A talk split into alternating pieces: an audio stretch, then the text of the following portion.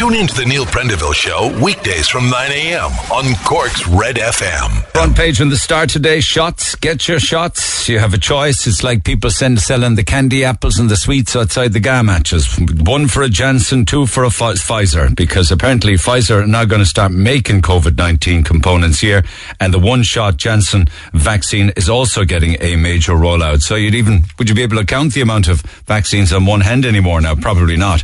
Um, anyway, there's a lot of news with regards to things we kind of already knew. It had been leaked in advance that there was going to be no time limits on a visit to an outside or indeed when you get to get inside a restaurant or a pub. And this nine euro meal for the bowl of chicken wings or the toasted sandwich with chips, that's gone as well. None of that's coming back. Of course, we know of the uh, big changes on the 2nd and the 7th of June with regards to uh, hotels on the 2nd, outdoor dining and pints on the 7th. And then Leo Varadkar is saying that liftoff is on the way for July and he expects indoor dining and supping to resume in July. Now, there could well be, I don't know, could it be 50%, 60%? It's hardly going to be 100% occupancy but I think very much they're going to be allowing uh, uh, businesses to use their own head with regards to their uh, their square footage. Um, you heard it in the news there at nine o'clock. It's also a story in the Star this morning where all EU member states have now agreed to allow fully vaccinated passengers from outside the EU to enter the EU this summer uh, for holidays, which is extraordinary news, really, when we have all sorts of confusion, and there's even confusion in the UK as to where people should and shouldn't be going on their holidays. And there's a big barney at the moment in the UK as to the difference between a green and an amber list country. But Glastonbury's got the green light. There'll be no camping allowed, but the actual festival itself will happen in the UK. And of course, the cyber attack on the HSE, uh, patients are now being targeted by cold callers because information has already been dumped and sold sold on in the dark web. So you have scammers now um, using that information because they say they have everything they need uh, to cold call people from abroad here in Ireland about their health conditions. That's a story you make in the mirror. So you see this one, the branches of this tree growing out. Mind you, um, the examiner this morning says the state could face multiple cyber legal claims. They could face hundreds of millions um, of euro in legal claims from victims if the HSE has been found to have failed adequately to protect the data from cyber hacking. Hacking. That was something I was speculating on earlier in the week. Would it lead to legal claims?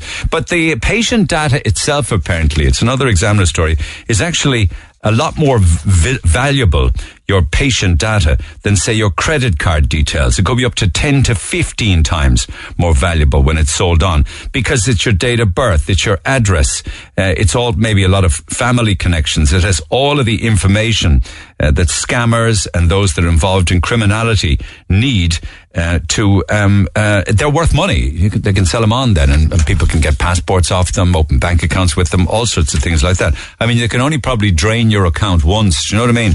Um, and then, of course, uh, Jerry Buttimer was talking. Yeah, well, the Echo yesterday, appealing uh, for uh, the Gardaí, and indeed the Gardaí were appealing yesterday for parents to cop themselves on, so we don't have a, a summer of discontent. That story continues in the Echo today because um, Jerry Buttimer says he spoke to one business person in Cork who said the Cork City at the moment is a frightening place to be from his perspective. This business person said that there was an, a sense of unease and gang mentality, which I found very unnerving on a visit to the city centre last Saturday. Others have told me that, unfortunately. I was talking to somebody yesterday who collects her husband on a regular basis in town and parks legally waiting for him. And uh, every single day, somebody's tapping on the window. It's more annoying than anything, looking for money. It's a, a, project that makes the front of the Echo today a one million euro stepping stone drug and alcohol service. They call it for those who are chaotic addicts who need immediate help. It's a step in the right direction. Many would say not half enough money, uh, but certainly it's a start. and also the Echo talks today of the fact that Facebook were looking for a property um, to put an extra 1,000 jobs in Cork the social media giant now apparently has put that on hold because apparently they instructed their staff some time ago to continue to working from home for the foreseeable future. There was this character who was carrying 70 million euro, 70,000 euro worth of heroin from Dublin. He was so drunk when he stopped by the Gardaí uh, on his journey back. The only excuse he could think of was that he had been drinking in Temple Bar. Of course, the cops were having none of that because all of the pubs at the time were closed in Tra- Temple Bar. It was right in the middle of the pandemic. Anyway, he was before the judges yesterday, or the judge yesterday, and he got a four-year sentence with the last two suspended. And that tragic story involving the death of an entire family of children, Darragh, Car- Carla, and Conor McGinley, it continues to make the front page as front page of the Mirror this morning. Two psychiatrists have now said that um, mum Deirdre is psychotic uh, and that she would not have been in her right mind, that she's bipolar, that she did believe that she had irreparably damaged her children's lives, that she did believe, um, psychiatrically uh, unbalanced as she was, that the best thing for them was for them to uh, go with her when she took her own life. I know it's awful, um, but her thinking process apparently uh, was very much flawed. So that's a that court case continues and it makes the front pages. Um, all political parties now are going to face the same kind of probe as Sinn Féin because there's an Oireachtas committee now, and uh, the Data Protection Commission has rolled in on this. They want to know uh, what do Irish political parties have about you on file in a filing cabinet.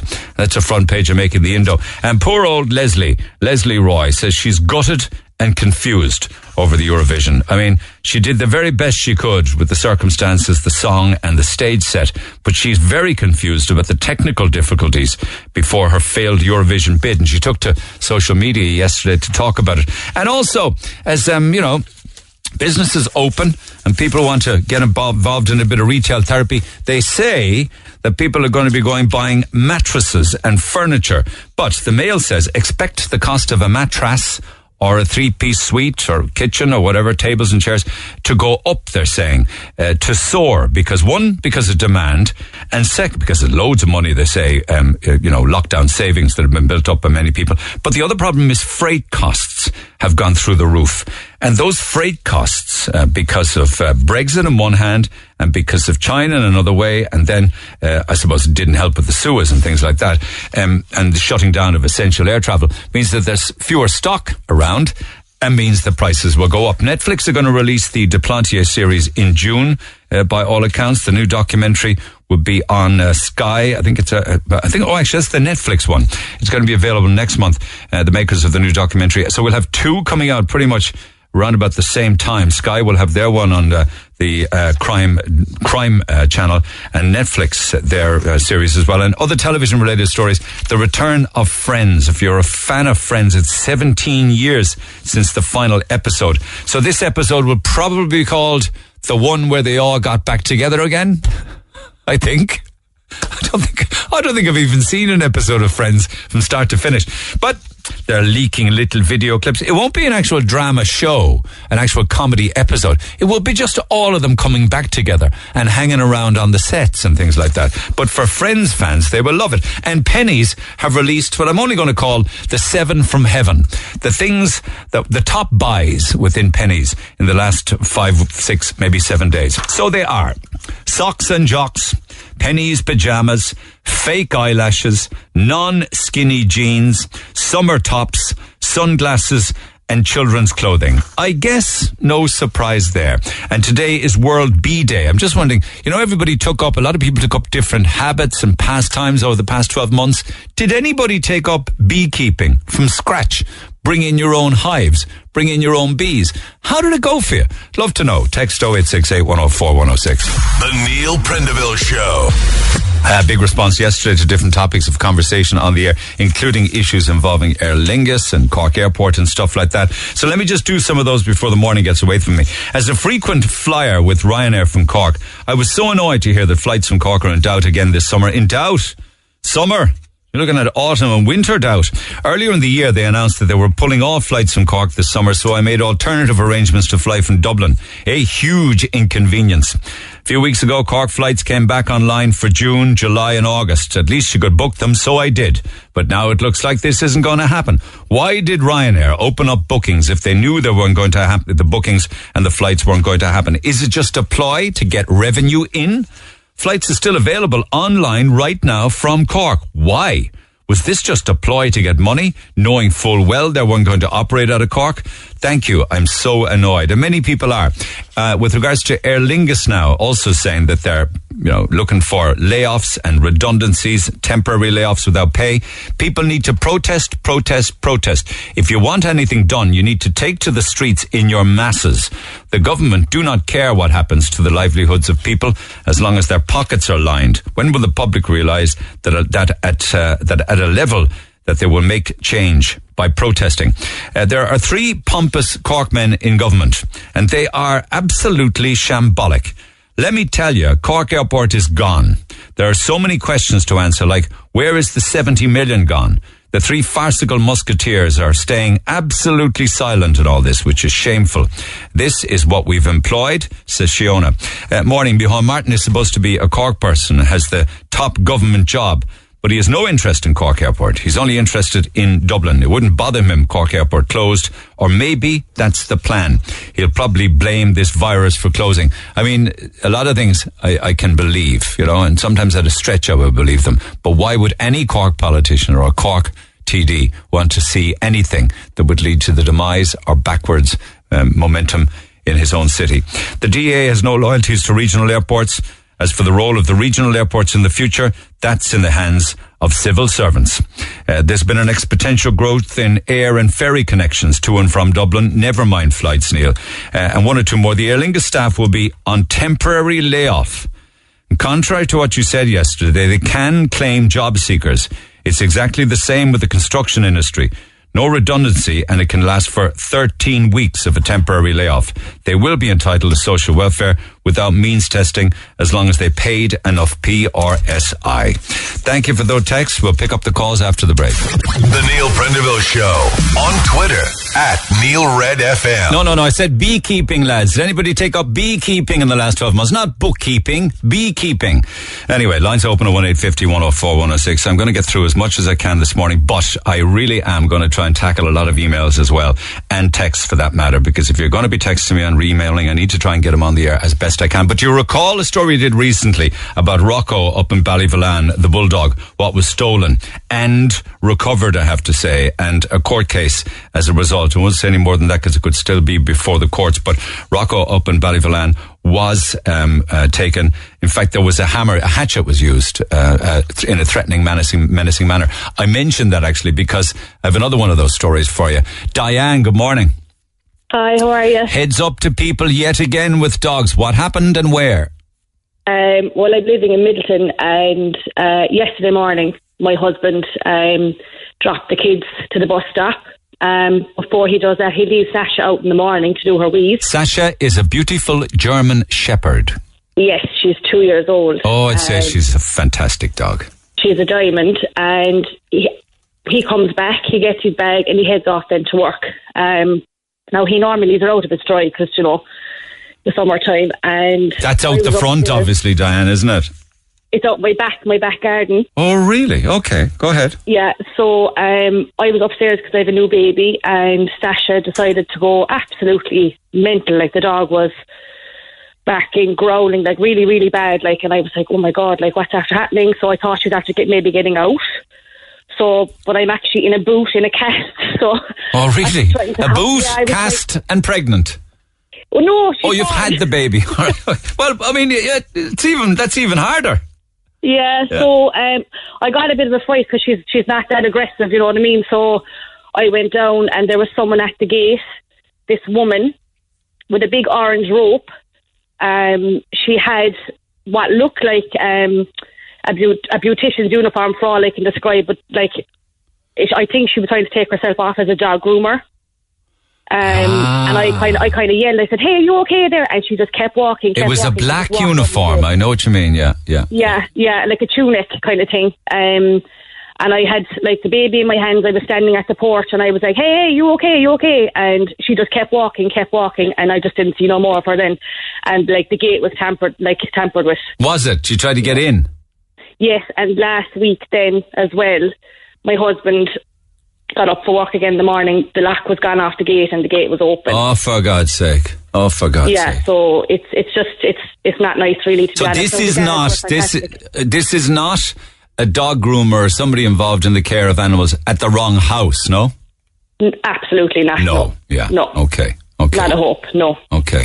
So on Yeah. two, this was that you saw her once, but there had been an attempt the week before as well. the week before, yeah. So like I kind of thought nothing of it. I was like, look, it's it's fine, you know, like you know, we forget about it. And then like I definitely think Sasha probably nicked her because she she legged it like she was gone. I was like, oh my god, you know, I was like, this is awful because like the rope was huge, a big huge orange rope, you know. Did she get around the side then? She did? She got around the side, yeah, yeah, yeah. So she knew where she was going. I wonder what did they do? How do they know that there's a dog in that house that's worth money? Yeah, well, well, the guards were fantastic. Like the guards came up literally within two minutes. Um, I gave them the description of her. Like I saw her, like she's a blonde bob, black top, blue jeans, and a big, huge orange rope. I mean, she wasn't. You know, you could spot her a mile away with the orange rope, really. But the guards are fantastic. They took the description. I think the fact that they were up so fast that maybe I probably wasn't the only person that was ringing in either. You know. Yeah, Um, yeah, yeah. It's kind of a peculiar time to do it, I suppose. Would, would she have been monitoring to see what time Sasha went out in the morning, kind of thing? the guards the guards definitely think that, that we they were we were being watched because Sasha's let out every morning the same time every morning. So before the girls go to school. I So imagine that German. Shepherds would make money, wouldn't they? She'd make a lot of money. She's a beautiful dog. Yeah, a Any, beautiful dog. any, uh, do you even know how much she'd have made? God, I, I have no idea, but it's just the thought of her maybe being sold or anything. It's Ah, just sure, well, I know. I mean, it's my baby, you know. Yeah, I know. It's Oh, I know that, but I'm just wondering, what's the temptation? Is it the potential of a thousand euro or fifteen hundred euro? a You lot know? more. And I'd say, A and, and, and pups as well, I'd say out of her because, like, we haven't bred or anything yet, you know. So Oh, for God's probably try and sake, female German yeah. Shepherd, absolutely. You want to be very brave, though, uh, and I'm not being disrespectful to the breed, but of all the dogs you want to be stealing, a German Shepherd, I mean, they'd go for you, like, wouldn't they? Well, she would. No, the, gu- when the guard came and tried to, he was trying to figure out where she got in, and you know, tracing her steps. He went up to the gate. I said, "Be careful." He said, "Oh, I'll be grand. I'll be grand." And Sasha went mental at the gate, and he kind of jumped back and he kind of says, "God Almighty, who would want to steal that? Like, who would want to steal that vicious yeah, dog? I You know?" know. Yeah, I know. Yeah, but they're so brazen out, enough. like. Yeah, brazen at that hour of the morning as well. You know, and it's it's bright, like. You're aware of Rocco the Bulldog, I suppose, in Ballyvolane. Yeah, They jumped out of a van with a hatchet. It's it's horrific, horrific. I mean, these people, they, like, they're insane in my eyes. You what know? protection are you going to take now for it not happening a third time? Um, well, we're, we're, we've discussed about getting cameras in, really, to be honest, because I mean, we've four children as well. And the thought of someone coming into your garden in the middle of the night or even early in the morning is horrendous. Where does Sasha sleep? Oh, she sleeps on the couch. Oh, keep her there then. not in the, Yeah, not in the absolutely, shed or the garage. Keep her there. I suppose God, no dogs no. sleep in sheds or garages anymore now. They're all house dogs. No, no, no. Yeah. No, I wouldn't leave her outside anyway. And it's just, like, I, I'm, I'm nervous now. I am nervous. And I think, like, because I had the boot on, if I didn't have the boot on, I would have legged it after her, like. I would have ran. If you had been alone, yeah, the chances of you intercepting her would have been Oh, slim enough. her. Yeah. Would you? I would have got her. Oh, yeah, absolutely. Yeah. And all. Oh, no, if I didn't have the boot. You I would. would've caught her. but with a boot and a baby, you wouldn't be able to. She'd outrun you. No, me me shouting was as much as I could do now yesterday. Really, All right, but, okay, well, you know, let- it was no luck. You know, Let people be on their guard at all times, you know? Yes. Thanks for sharing the story, Diane, and uh, No problem. delighted that Thanks million. Sasha is safe. From from that then to a, from that then to a f- yet again more animal cruelty, and this is a message that we received over a terrible incident over dogs attacking cats, released from crates apparently in Knocknaheeny. What is this story about? Orla Donoghue is with uh, my lovely horse rescue. Joins me by phone. Orla, what's going on? Well, Neil, how are you? Good, thank you. But worried that we hear way too many of these incidents on the air these days. What's this one about? Well, on Tuesday night at uh, five past eleven, um, lucky enough, I was still monitoring our Instagram page, and this message came in, and just asked, "Did we rescue in Cork?" So I replied, "Yes, we do," and then we received the message, and um, this family had came across. They'd been out and they had seen a couple of men in a field with hunting lamps, and they they witnessed uh, two dogs, a German Shepherd and something like a lurcher, um, attacking a pregnant cat that was after being released from a crate. And um, sorry for the horrific image, but um, literally ripping the kittens, the baby kittens, out of the mother's belly. Ah, stop, will you? Are you serious? swear to God, um, the the kids that witnessed it were were able to manage to grab one kitten and literally run with it to one of the neighbours' houses, and uh, the neighbour took the kitten in, but there was the only one kitten that survived. How many kittens were there? Um, from the video evidence the next day, we think there was about another four that were dead. So the mammy cat and four of the kittens were savaged from the womb. Yeah. One Yeah. survived. Um, Yes. And what if the what if the the the was it two men you said? Um, the witnesses, it was dark. They definitely saw two men anyway, but they couldn't see faces around because it was so dark. Because obviously this was at night time, and um, but they said there was definitely two men there, and they were there with those hunting lamps. Why do they why do they do this? Is is it to is it to blood dogs? Could you explain to me? I mean, it's it's illogical, I know, but why do they say they do it? Well, we can't be 100% sure because we ourselves weren't there to witness it. But we reckon it sounds very much like something that's called lamping, which is a bit like dog baiting. Isn't that with So rabbits though? No, they can use any animal. Could be rabbits, could be ferrets, could be cats. It's just, it's for the taste of blood, unfortunately. It's absolutely horrific. They regard it as a sport then. Well, yes, and a bit of fun. oh, My God. Yes. What happened after that then? What happened to the poor Well, the kittens and the guards were called straight away, and uh, by the time the guards got out, there was nobody left in the field, so they weren't able to get anybody. We have been appealing for any sort of information. The guards, the councillors, and um, Cork, um, I think it's Cork City Council, um, are all on board on this, and they're trying really, really hard to find out information and try and find somebody who's responsible. Um, so these kids that were there weren't with these characters. They just happened no, to be in no. the yeah. They just happened to be out. They were teenagers, and they just happened to be out. Gotcha. And luckily enough, they just happened to be um, there at the right time and uh, just witnessed a horrific incident and literally ran and and and uh, saved this one kitten.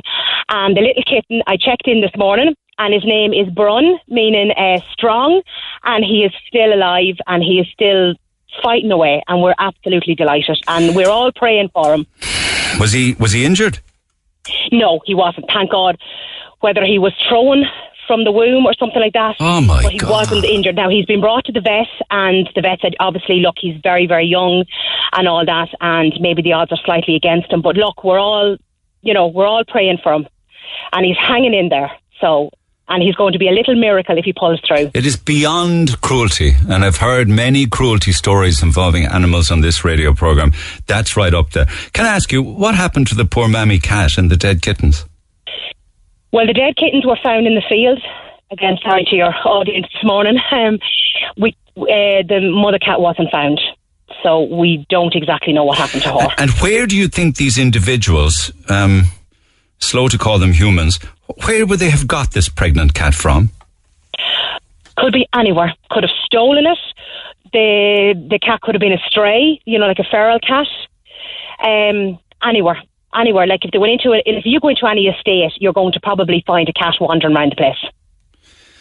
Do you despair So I- then? Do you despair when you have to deal with these type of stories about people's Well, we've cruelty? had quite a bad week, to be totally honest with you, between. Um, we had this incident Tuesday night. A few days before that, we were getting reports in about baby goats that were being walked around by teenagers in Dublin.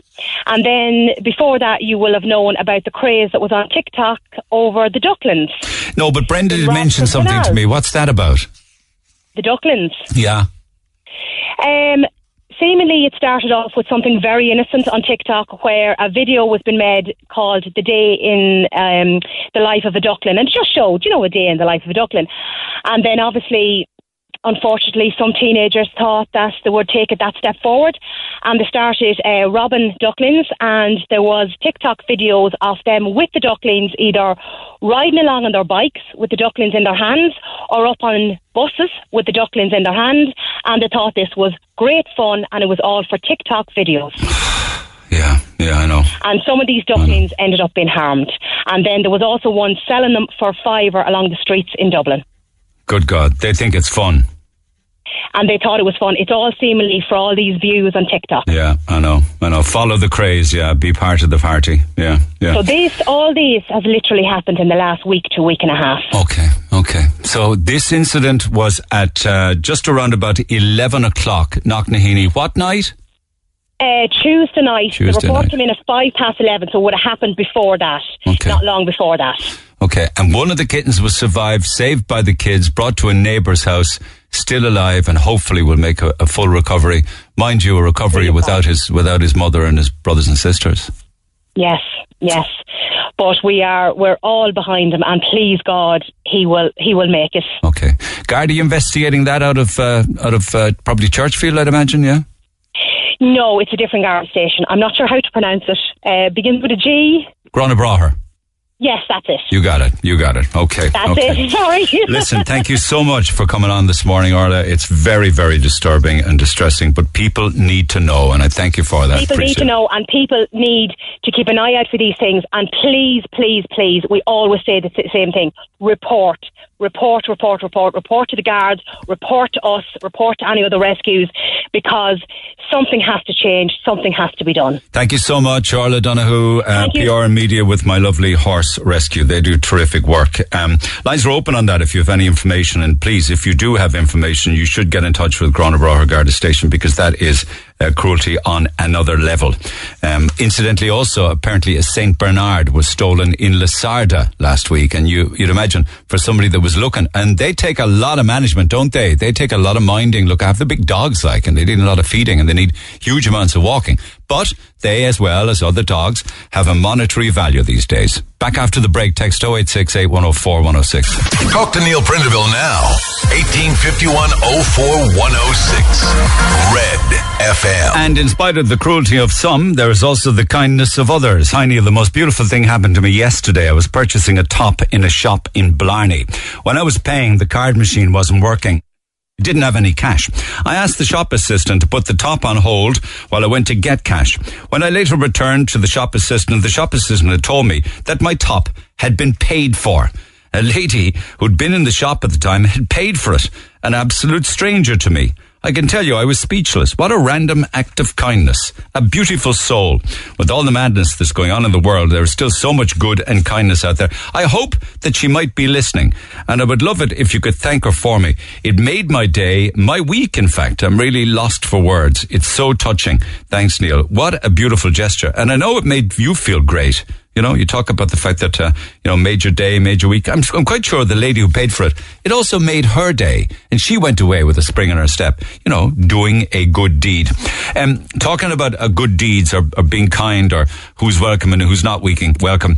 Um, Kay says, I won't say any more than Kay for fear of identificazione, but he says, or she says, my brother is getting married next year in Ireland. I have a good relationship with him and always had growing up. But I was shocked to learn that he isn't inviting my three kids to the wedding.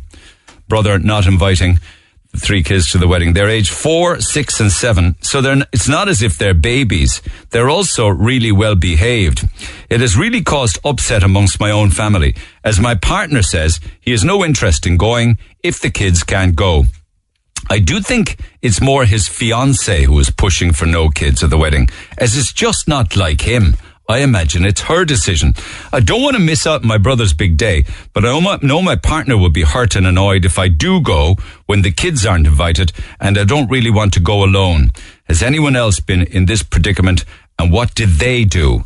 I pass it on. I may have dealt with this some years back, but here we have it again. There was a lot of division on this last time we raised it, but uh, let's see what people think. Kids at weddings, go or don't go.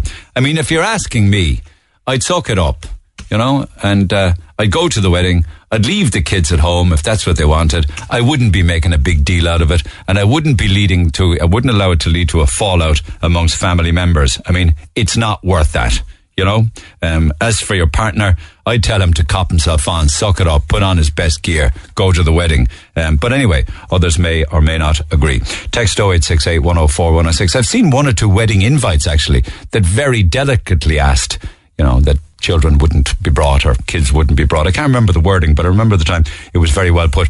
Anyway, happy anniversary to John and June Long from Carrigaline, who are married 46 years today from their kids and their grandkids. So happy anniversary to John and June. And also, I didn't get to do this yesterday. I saw it too late. Uh, but the great George Hook was 80 years old yesterday, the broadcaster and damn good guy, good buddy of mine. So happy birthday to George. Belated 24 hours late. But hope you had a good day yesterday. Didn't watch too much Netflix. Anyway, lines open for all of the business on 1850 104 106. Talking about business, I mentioned earlier on that it's World Bee Day today, um, and there are apparently 60,000 Irish honeybees from two separate hives have now made the location a new location in their home. And an entrepreneur in Cork is encouraging businesses to adopt um, roles with a difference because through introducing on-site beehives wherever possible. That got me thinking then, did anybody, because we all took up different, um, reading from the Echo this morning, but we all took up uh, different pastimes or maybe even hobbies over the past 12 months. Did anybody take up beekeeping? I'll talk to Kate in a moment. But first up, Daniel, good morning. Good morning, Neil. How are you? So last June, you decided to give it a go, did you? Yeah, well, more particular, uh, in, in, more detail, actually, I, I, I was always interested in, in, bees, and I decided to, to do a beginner's course in 2019, you know, uh, autumn 2019, with the Cork County Beekeepers Association, and um, that was the beginning of my journey, really. So it wasn't specifically lockdown. Lockdown was something that happened. I hadn't got bees at that stage. Um, so you did the course then to know what to do when you got them, and then last yeah. June, did you get the hive? So last last June, then what I actually managed to do was was actually I caught a swarm myself, and um, another local beekeeper. I actually bought a um, a hive of bees from him as well. So I actually then all of a sudden had two. Okay, so you had the hive. I'm, I'm very curious. So you have the hive and it's empty. How do you get the bee, apart from buying them? Let's say you didn't buy them. You said you caught bees. How? Yeah. Um, well, you know, um, there are swarms uh, uh, of, of bees that go around because that's naturally how the like bees are, are what's known as a superorganism, and that's kind of how they split they split and divide, you know, um, and that's how they multiply their colonies as such. Uh, so so when they do that, they swarm, and they they might land on a tree, land on a car, they can land in all sorts of different places, and if people see them, they might not know exactly what they are because it's just one big cluster of bees, and uh, you know. Um, you can go out and rescue them uh, beekeepers can go out and rescue them. If, if people can't, if see a swarm, they can contact uh, swarms.ie, who and a local beekeeper can come out and rescue those bees.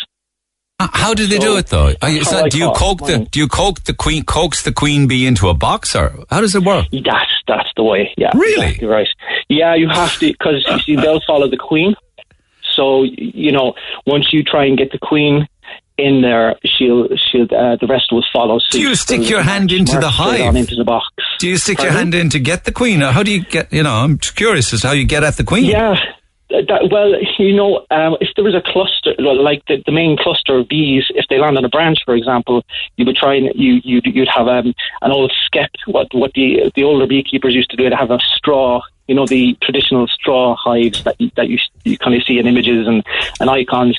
One of those because they like the feeling of the straw. They and you, you get them into the into the skep or a box. It doesn't have to be anything like that, but you can shake them in uh, gently. But you'd have to put something down below that to catch the rest of the bees that fall. Because if you, if you miss the queen, but, that's it. But did right? they not attack you? Hmm? no, see, a, when they're in their swarm state, they're quite docile because they're full of honey. Oh, and, they're you know, kind of dozy. Yeah, their bellies. See, what they do is when they swarm, they go, right, lads, we're packing up here. Let's go. Let's move house. And they fill themselves full of honey for their journey. So they're quite satiated, they're quite satisfied, and they're docile. All right. So that's the time. Yeah. yeah. Uh, yeah. Some years back, down on the marina in Monkstown, I came across an enormous, I posted on Instagram and papers took the photograph and stuff. It was an enormous swarm of bees that had settled on the rope of a boat. Would you believe it? On a rope. Yeah, yeah. Thousands of them. yeah, they, will go anywhere. absolutely anywhere where they where they feel they can. And you know, they might settle somewhere temporarily and then move on. You know, it might be an hour or two. They might move on somewhere else. Then, Okay, okay. Until they get their fit their their uh, their ideal location. So you got them into your hive then, and are they? Are you getting honey? Or is there maintenance involved?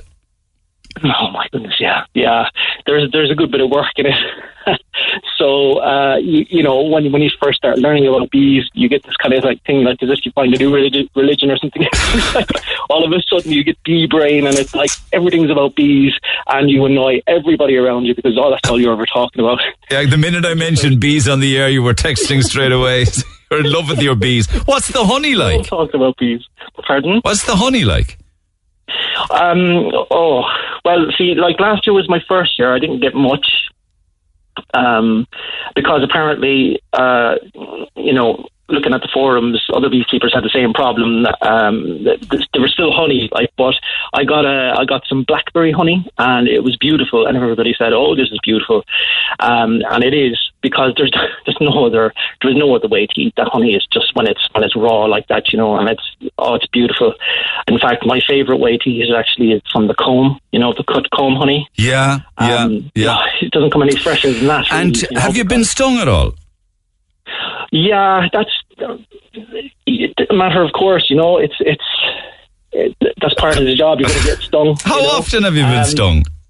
Well, see, the funny thing is, like, I don't mind mentioning my age. I'm 48, right? Right. And the first time I was ever stung by a honeybee was last year, right? Right. So it just goes to show. I mean, they're not out to get you or anything like that. No, but I did hear, I did hear that if you're anywhere near a swarm or a, or a hive of bees and a bee stings you, you're not supposed to swat it or kill it because it releases some sort of, I don't know, chemical. And all of the other bees will think that they're in peril and they'll attack you, the whole swarm. Is that true? Well, well, see, like all the bees have different jobs, right? And the guard bees, there's guard bees at the entrance to the hive. Okay, so if they feel threatened, you know, um, they're going to protect their hive Yeah. or, or their colony. And uh, once they do sting, they will leave off that pheromone um, that will attract other bees to attack that that point, that that target, right? So um, and it and it, then it creates a sting cycle. So then you'll get the more stings, more pheromone leaves off, and it depends, right? So uh, you want to be leaving. You want a scarper or suffer, baby, suffer. um, yeah. Yeah. You know, but the, the, the, thing about a sting as well, I just might like to mention, just in case anybody does, uh, it is rare. It, like like I said, I was 48 years old before I first got stung by honeybee. So the general, boy. like you don't, you know, like I, I, I'm an outdoors person. You know, I've never been stung by a honeybee before that. But like, you know, if on the off chance you ever did, and you wouldn't, you know, because bees are out, they're doing their business. They're not bothering anybody. You know what I mean? And it's only when somebody, I suppose, really deliberately goes up to a hive and starts poking around. Poke it with a You know stick. what I mean? Stuff like Look, what do you expect, right? Hang, hang on a second there, because Kate Manning took up bees a few weeks ago. Kate, Hello. A few weeks ago. I, yeah, I know you're only learning, but have you picked up any tips from my conversation with Daniel? Yeah, just listening in there, it's fantastic actually because being a newbie, like, you know, I have so many questions and like, you know, it's just the more I get answered, the more I, I need to know. So a few weeks ago, you got a hive, is it, or two? I got two hives, yeah, about uh, four or five weeks ago. And what about the bees? Where did they come from? And they actually came from uh, down in Myrtleville from Hive Mind. So you got them in a box or a big jar or something, is it? Yeah, so they're in two boxes, and um, they came up here onto the land, and I've been like, you know, the company Hive Mind, so they are all invested in honey, honeybee conservation. So I'm basically then learning through inspections that we do like every ten days or so, and yeah, it's been amazing, and I'm all about like trying to promote environmental awareness and, And how we will- can better like yeah. absolutely. But well, you know the bees that you have then, will they have baby bees and you'll get more and more, is it? Yeah, yeah. So they'll multiply. Yeah. So basically, the bees that are there now, they're working away on the pollen, and then they'll multiply over the summer months, and then we'll have even more and more, and then hopefully I'll have my own colony then. Right. And what will you do then? Will you will you bottle the honey or what? Yeah, I guess we'll jar it up and we'll eat it and taste it, and yeah, I'm, and then I like I'll be on the journey. Then I suppose once I get this kind of um, yeah, like all during the inspections and learning and educating, and hopefully then be able to do it myself. You know. Were you nervous around them? Um, not so much. I Oh, think my if you have a calm attitude and you have your gear on, I think you know the animal, or I think they can sense that, and you know you just be cautious. Yeah, I mean, I would be. I'd be petrified around them. I really would. Maybe it's just I've been stung so much as a as a kid. You know, Yeah, you bring yeah. you bring I- that memory with you, like. Yeah, oh, you do, 100%. And um, I think we can develop that fear early on. But I really think that, like, when you're with an animal, that, like, if you're okay, they're okay. You know, it's all about the trust. But what happens in the winter? You know, when it's frosty or snow? Wh- wh- are they in the hive then, or have they legged it for the winter, or what? Yeah, like some, I think some die off um, out on the wing, and then some are, they just stay and they hibernate. And then it all starts booming again when the summer comes around and the spring and the sun is out and the flowers are blossoming and, you know. Yeah. So in the summer, then, when all that happens, whenever that's going to happen, the sun will come out for a considerable period of time. Will they all be buzzing around your garden? Yeah, so they're mad here now. Like I've big, huge sycamore trees, and I've been like um, uh, sharing online, like my journey, like of learning about it, and and I can see them all, and the flowers and the trees are like, you know, like just uh, like it's like whoa, like the noise from it is insane and it's amazing. And I grow all my own veggies as well, so it's been a great journey to be able to bring them in and have the pollination and all of it. It's, it's fantastic. So in one way, COVID was kind to you, I suppose. Oh yeah, yeah. I think when you're working with nature, it's it's been a great opportunity to stay still and, and work with the work with nature and, and learn about all it. of that. They just put a hive down, uh, two Irish honeybee hives down in Mahon in the Telus campus. You know, 60,000 Irish honeybees just arrived. Wow. So welcome to Cork to all of them. Yeah, yeah, yeah. That's fantastic. Yeah. Listen, good luck with it. Um, if any of spare honey knocking around, I'd be gladly happy to taste it for either of you. Not a bother in the world. No problem. Cheers. Take, take care, Kate. Take care, Daniel. Both of them taking up uh, beekeeping over COVID. Today, of course, being World Bee Day. Back after the break. It's Dave. Join me weekdays from 4 for Dave Max Drive, where I'll help get you home or give you a little lift at home. Big hits, loads of fun features, and traffic info. What more could you need? Join me weekdays from 4. Dave Max Drive. Cork's Red FM, officially Ireland's music station of the year. Okay, um, I was talking there and reading out different texts with regards to people wondering whether they can go on holidays or travel overseas, etc., etc. With the changes at Cork Airport and the runway, and uh, Ryanair and Aer Lingus. Um, like for instance, here's one: What happens to the Aer Lingus flights due to operate up to the end of the year? I'm due to fly from Shannon to New York in November. Will it still operate? The flight will operate, but we're checking with the airlines to see as to whether it'll be out of Shannon uh, before the end of the year. You're saying November out of Shannon. I'd imagine it could well be Dublin in November out of Shannon. I'm cabin crew based in Cork. It's very concerning that we'll get no pay from the company. There's no payment scheme set up as of yet for cabin crew by government. If this continues into Christmas in January, where does that leave us? Will there be a base to go back to in Cork? We should have been compensated, not left with the pr- prospect of no money at all. An Aer Lingus worker based in Cork who didn't want their details given out sent a text uh, to the newsroom. They said that they're being laid off because of the DAA and their decision to close the runway. Simple as.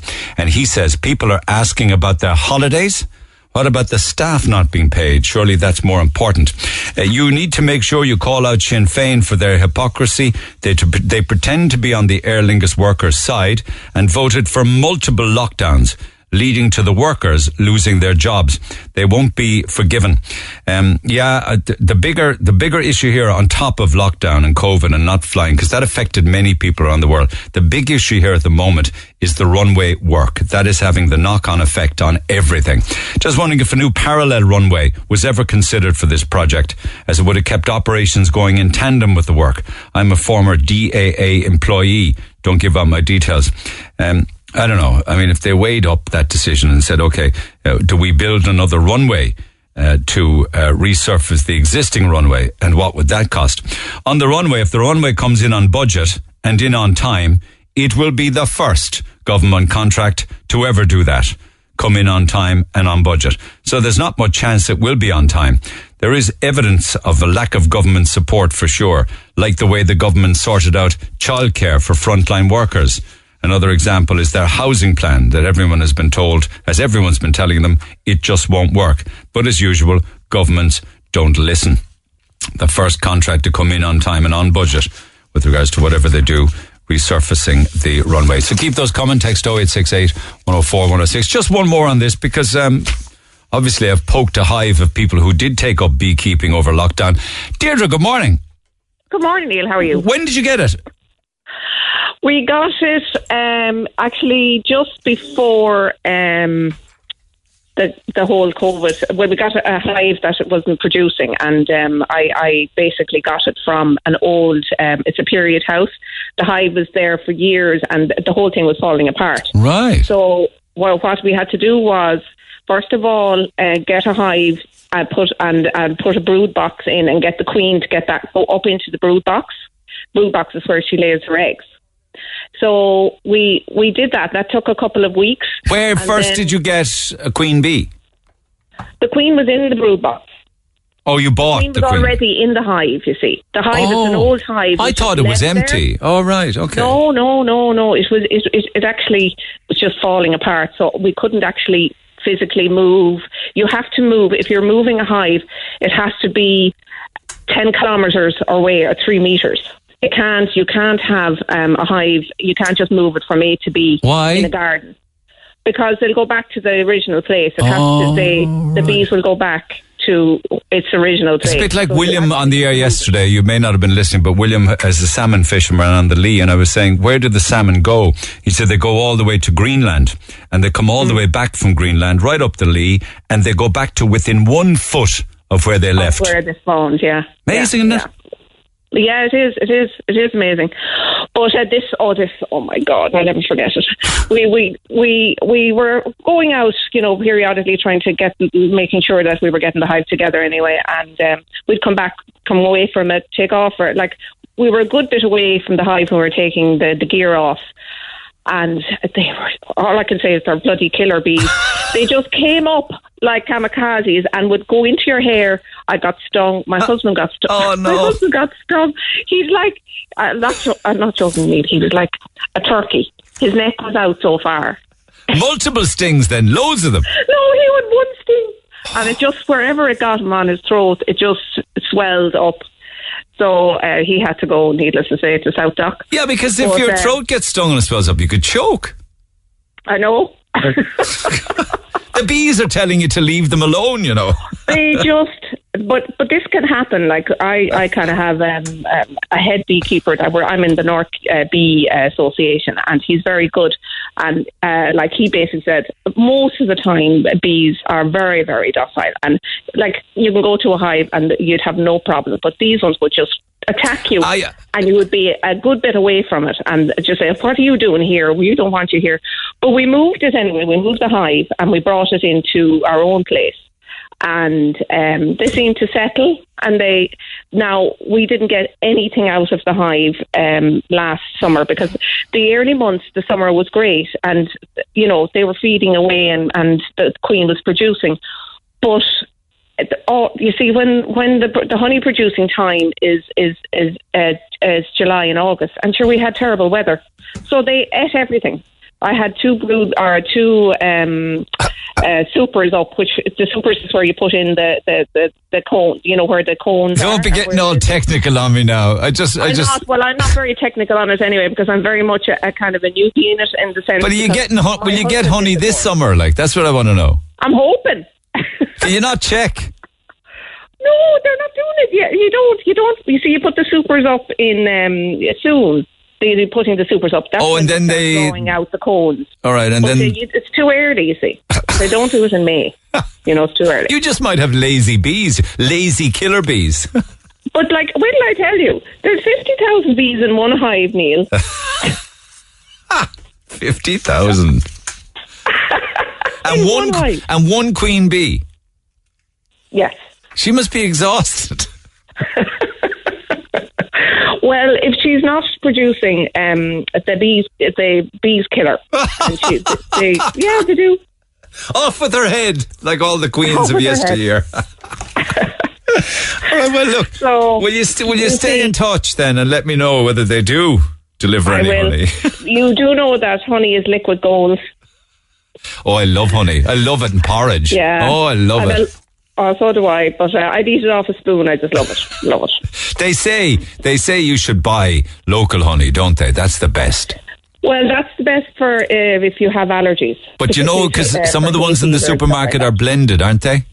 Mm, And you don't, you wouldn't know where the bees are from. But they, you know, I mean, I, I- I guess on a taste test you'd know the difference, right? Well, the, yeah, you would. Um, you'd know a raw honey, um, any, and the best way is to get it, get the honey raw. It's called raw honey. Basically, it's just directly from the hive. It, it doesn't go through, um, you know, the process of of some. It goes through sieve. You know, some people put it through sieves, and you get all. You know, might get tiny little bits of of of, of nectar in your in your honey. And that's that's raw honey. Like that's, but you don't see it. But that's the best honey you can This get. is great. This is great for me because I now have three jars of honey coming my way this summertime, which is now? well, your, yours and two before ten o'clock. So I'm delighted with that. you it's liquid gold. I'll hold you to it. Anyway, I'll let you get back to your killer bees. Okay. Cheers. right. Take care. Lines open at 1 850 104 106. World BD. World B Day today. Um, and that isn't a B day you sit down to wash your bum on. Brendan! Seriously, Brendan? How things? There you are. Gotcha. Okay. Thank you for holding. My apologies for that. Um, the, the fellas going around the Model Farm Road looking to steal dogs, uh, have, have you seen them? I have, yes. And Bishopstown as well. You've seen them? Yes, I have. Okay. So tell me about that. So basically, uh, three nights ago at one o'clock in the morning, I work night. So I, when I came home, I said I take the dog out for a walk. Now, um, I, there's been uh, reports from different people on Malvern Road and around Bishopstown that they're going ar- around in blacked out cars, so you can't even see the people in the car. And then they're stopping at a house and they're getting out of the cars. And what they're doing is they have like, do you know the neck warmers? The, the what? The neck warmers. Do you know? Oh, neck warmers. Neck walk, yeah. So they're putting them over the faces, so I couldn't even. So you can't even see the faces. Now, what type of car it is, I don't know. Oh, it's some kind of, is that a snood or something they pull up over their face or something? Yeah. Okay. Yeah, yeah, okay. yeah. So you can't even see their faces. But no, it's uh, um, my girlfriend's sister. She has a pug, and at the moment they're going uh, when it's a fully breed pug, they're going for around fourteen to fifteen hundred euros, and the pug is pregnant. And we're just trying to keep an eye on her as well because I got told that because they're worth money that they will be robbed, like, you know. Yeah, I know, I know. How, So how are they they want getting the dogs though? Because all dogs are indoors now at night, aren't they? Some, some are, but some people do, like, some people do leave their dogs out. Like, like in England, it's, in England, it's, um, what would you call it? In England, it's like a dog outside is forbidden. But in Ireland, some people do leave out their dogs. And But what they're doing, what they're doing as well is they're marking the walls eh, with chalk or with a kind of uh, a spray as well, so they know that there, there's a dog. Um, worth money. There's a dog worth money inside in that house. Yeah, yeah. Well, Yeah, Diane, yeah. Diane was talking about their German Shepherd Sasha, right? And she said that she saw a girl with an orange robe who was dressed like a dog groomer, you know, with a black uniform top. Yeah, yeah, Um, yeah. I know the one. But she tried Yeah. to take Sh- Sasha, the German Shepherd, and they figured that Sasha gave her a nip, gave her a bite. Wasn't having Oh, any they would. German Shepherds would. German Shepherds are very. Um, I know a bit about German Shepherds. I know a bit about dogs. German Shepherds are very um, protective. You know, they're very protective. I would have thought it would be one of the last dogs you'd want to rob, a German Shepherd. Like a Rottweiler. You'd be slow enough to try and rob a Rottweiler, I'd say. You know what I mean? You would, you would. But no, uh, German Shepherds, Rockweilers, Dobermans, like they all are kind of like blacklisted, you know. Um, but I know about and uh, they're very protective dogs. Like, um, you know, Yeah. I know I know of a person who has one, and the son is his son is three years of age, and I was out there in the house one day, and he turned around and he said, "Watch this."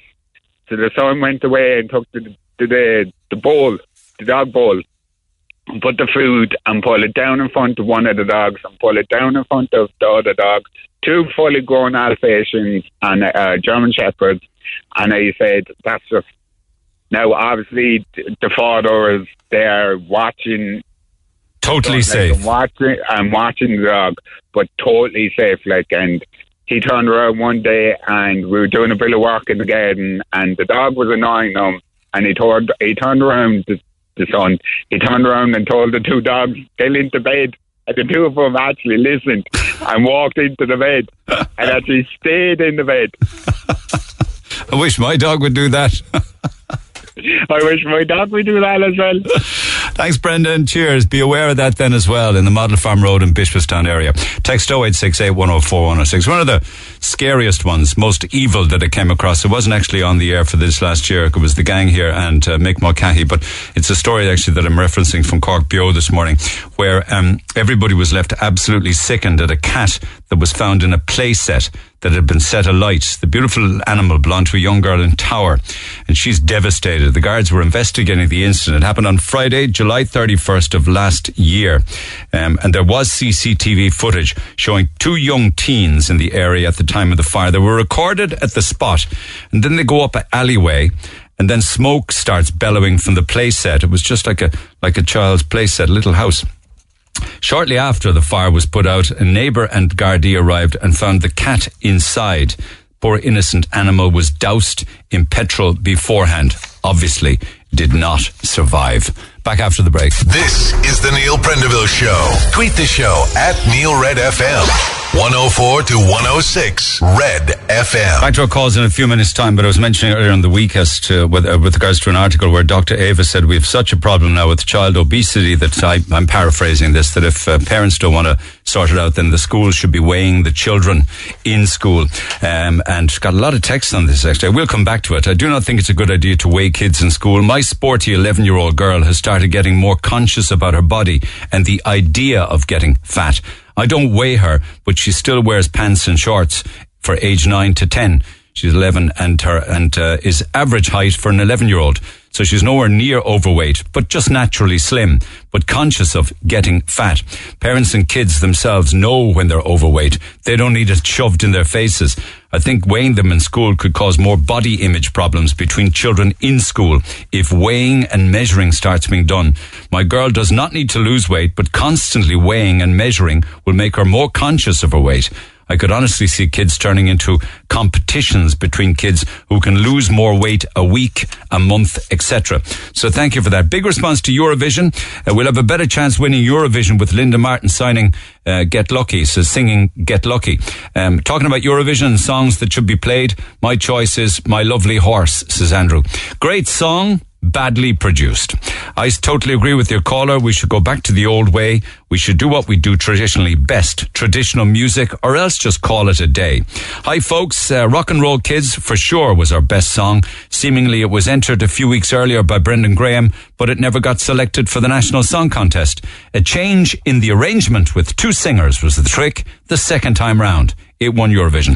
Uh, Liam Reilly, R.I.P., Somewhere in Europe was the best Irish song never to win Eurovision. I'm inclined to agree with that. He was so unlucky coming second, beaten by 17 points, gave a top class performance. What a loss to music he was. We've a long road back to Eurovision. Going back to a national song contest might be a good idea. That's where all our previous winners came from, says Donald. I remember Liam Reilly's performance on Eurovision of Somewhere in Europe. It was incredible. I remember at the when he played the very last note on the piano, I said, "Well done. That was absolutely magic." I actually liked Lesley's song, last year's song, but I thought the staging was awful. Um, oh, I liked Lesley's song this year and last year's one. The staging was awful. It was so distracting and cheap looking. It did her a disservice. The reason Ireland and the UK don't do well is because we're just not into Eurovision enough like the other countries. We scoff at it. We're only interested the week of the competition itself. I think people forget that Eurosong is what sent Dustin to the Eurovision. The Irish public voted to send him. People looked down at Jedward, but they were our last Eurovision act to do well. They came eighth. They actually had a number one with that song. They really brought in the whole Eurovision thing, and it showed because they got votes. I remember Brian Kennedy being disgusted they were sent, but they ended up doing better than he did, even though he did well his year. Uh, I can't see Ireland or the UK winning anytime soon. And just one more. ABBA are getting back together to record new music. They will send their CGI images on tour, just like Elvis Roy Orbison did. Bjorn said on a CNN interview, it was brilliant. It was a brilliant way to tour while walking the dog. Like for a 4D concert. They record new material. There will be concerts, but they physically won't be there. I mean, it's just incredible what you can do these days. Oh, listen, crews from Cork City Fire Brigade are currently dealing with a uh, road traffic collision on the Wilton flyover. Please slow down on the approach because visibility conditions are very bad as it is. They need to do their work safely. I hope everybody's okay. Meanwhile, back to the roads we go. Sinead. Hi, Neil. Okay, um, thank you for coming on. What happened? Yeah, so I had the worst morning now, Neil, this morning. I broke down in probably one of the worst spots inside in town. I broke down, my car broke down outside um, Larry Tompkins there, you know, On the quay. by the upper, on the quay, and That I was in the middle lane to make it worse. Oh, my God. And it was, yeah, it was like half eight this morning, so it was really busy. Who was in the car? All my two kids. My I just had dropped my older boy um, to school. So I had uh, my two younger boys. I was on the way up to uh, their preschool. Um, so yeah, my car broke down, and um, I was only just lucky, Neil, that my husband happened to be driving up the other side of the quay, and he spotted me. What are the So He came straight over. Yeah, such a coincidence. Um, so he came straight over to me, and I think I thought it was the diesel. So he said, "Look, I'll go and, and get a bit of diesel there and sort it out." So all I had to do was turn on the hazard. Um, But did the fuel he- tank say, did the fuel tank read empty? No, it actually what came up was it said uh, engine malfunction. So, but I knew I was low on diesel, and I totally forgot about it this morning when I and I had to drive to the other side of the city, and I hadn't thought of it. Um, Did you have a red light on? what- There was no red light. It literally no. All they said on Oh, the you're grand. was Oh, you're grand. I mean, I get I get panic attacks when the red light comes on. I really do. And people keep saying to me, "You're all right. You have another seventy kilometers. You're all right." You know. Yeah, and like I'm always my husband kills me every time he gets into the car. He, it's empty. I, it's like I, I just tell him it's running on love. Like we Tell don't them, need diesel. that's just to them, that's not my job, pal. That's not my job. Yeah, there you go. anyway, what happened? Um, so yeah, so look, he came back with the diesel, and anybody with a diesel Ford Galaxy will will probably know. But you actually can't put um, a nozzle from a- from a jerry can into the diesel tank. It, it needs a different kind of type of nozzle. Yeah. So then we had we didn't know that either because we only bought this recently. So look, we had to anyway push the car to safety because we're in the middle of the road here and traffic was mental. So my husband was like, "Look, just put the handbrake down there, and we'll try and get it maybe as close to the opera house or somewhere safe as we can." he must have been soaked, was he? Soaked. Oh, we were soaked. Were you was were you out as well? Oh my Oh, god! I was out as well. Yeah, I was trying to give him a hand, like. Oh, Um, Stress so I jumped into the car anyway, and he started pushing, and we kind of got it maybe towards the Kilkenny shop. And I went up on the step a little bit, but I was kind of still in front of the traffic lights. So we were still kind of really not safe. Like I was like, look, we're going to have to try and go another little bit there now again. My husband now at this stage, his legs were hanging off him. Like, um, so um, anyway, we started pushing again, and and I know he was really kind of giving it his all at this stage. But Neil, I turned around and there was three. This is what I wanted to ring in for because I said Neil now will love this. Our local heroes, okay? There was three men sitting in the corporation van and they looked at us and they watched myself and my husband push the car struggling all the way over to the opera house. And they sat there looking at us Neil and they passed us by still looking at us. Didn't put the window down to ask us if we were okay. They didn't ask nothing. They were driving past you, is it?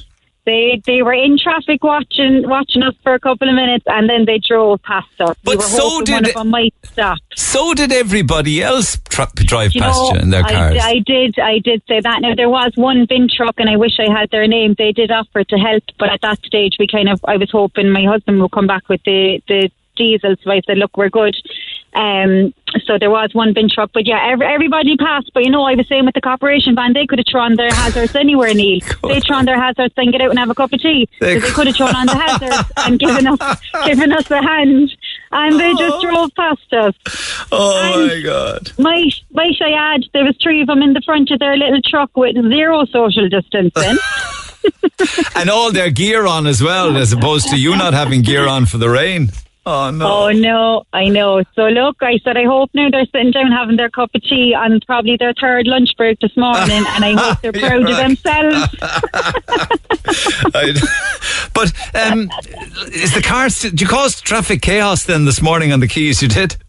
Chaos. So thanks to everybody who was very patient now and didn't beep at me. We did get a couple of beeps. So but no, but, oh really? People were actually blowing in anger.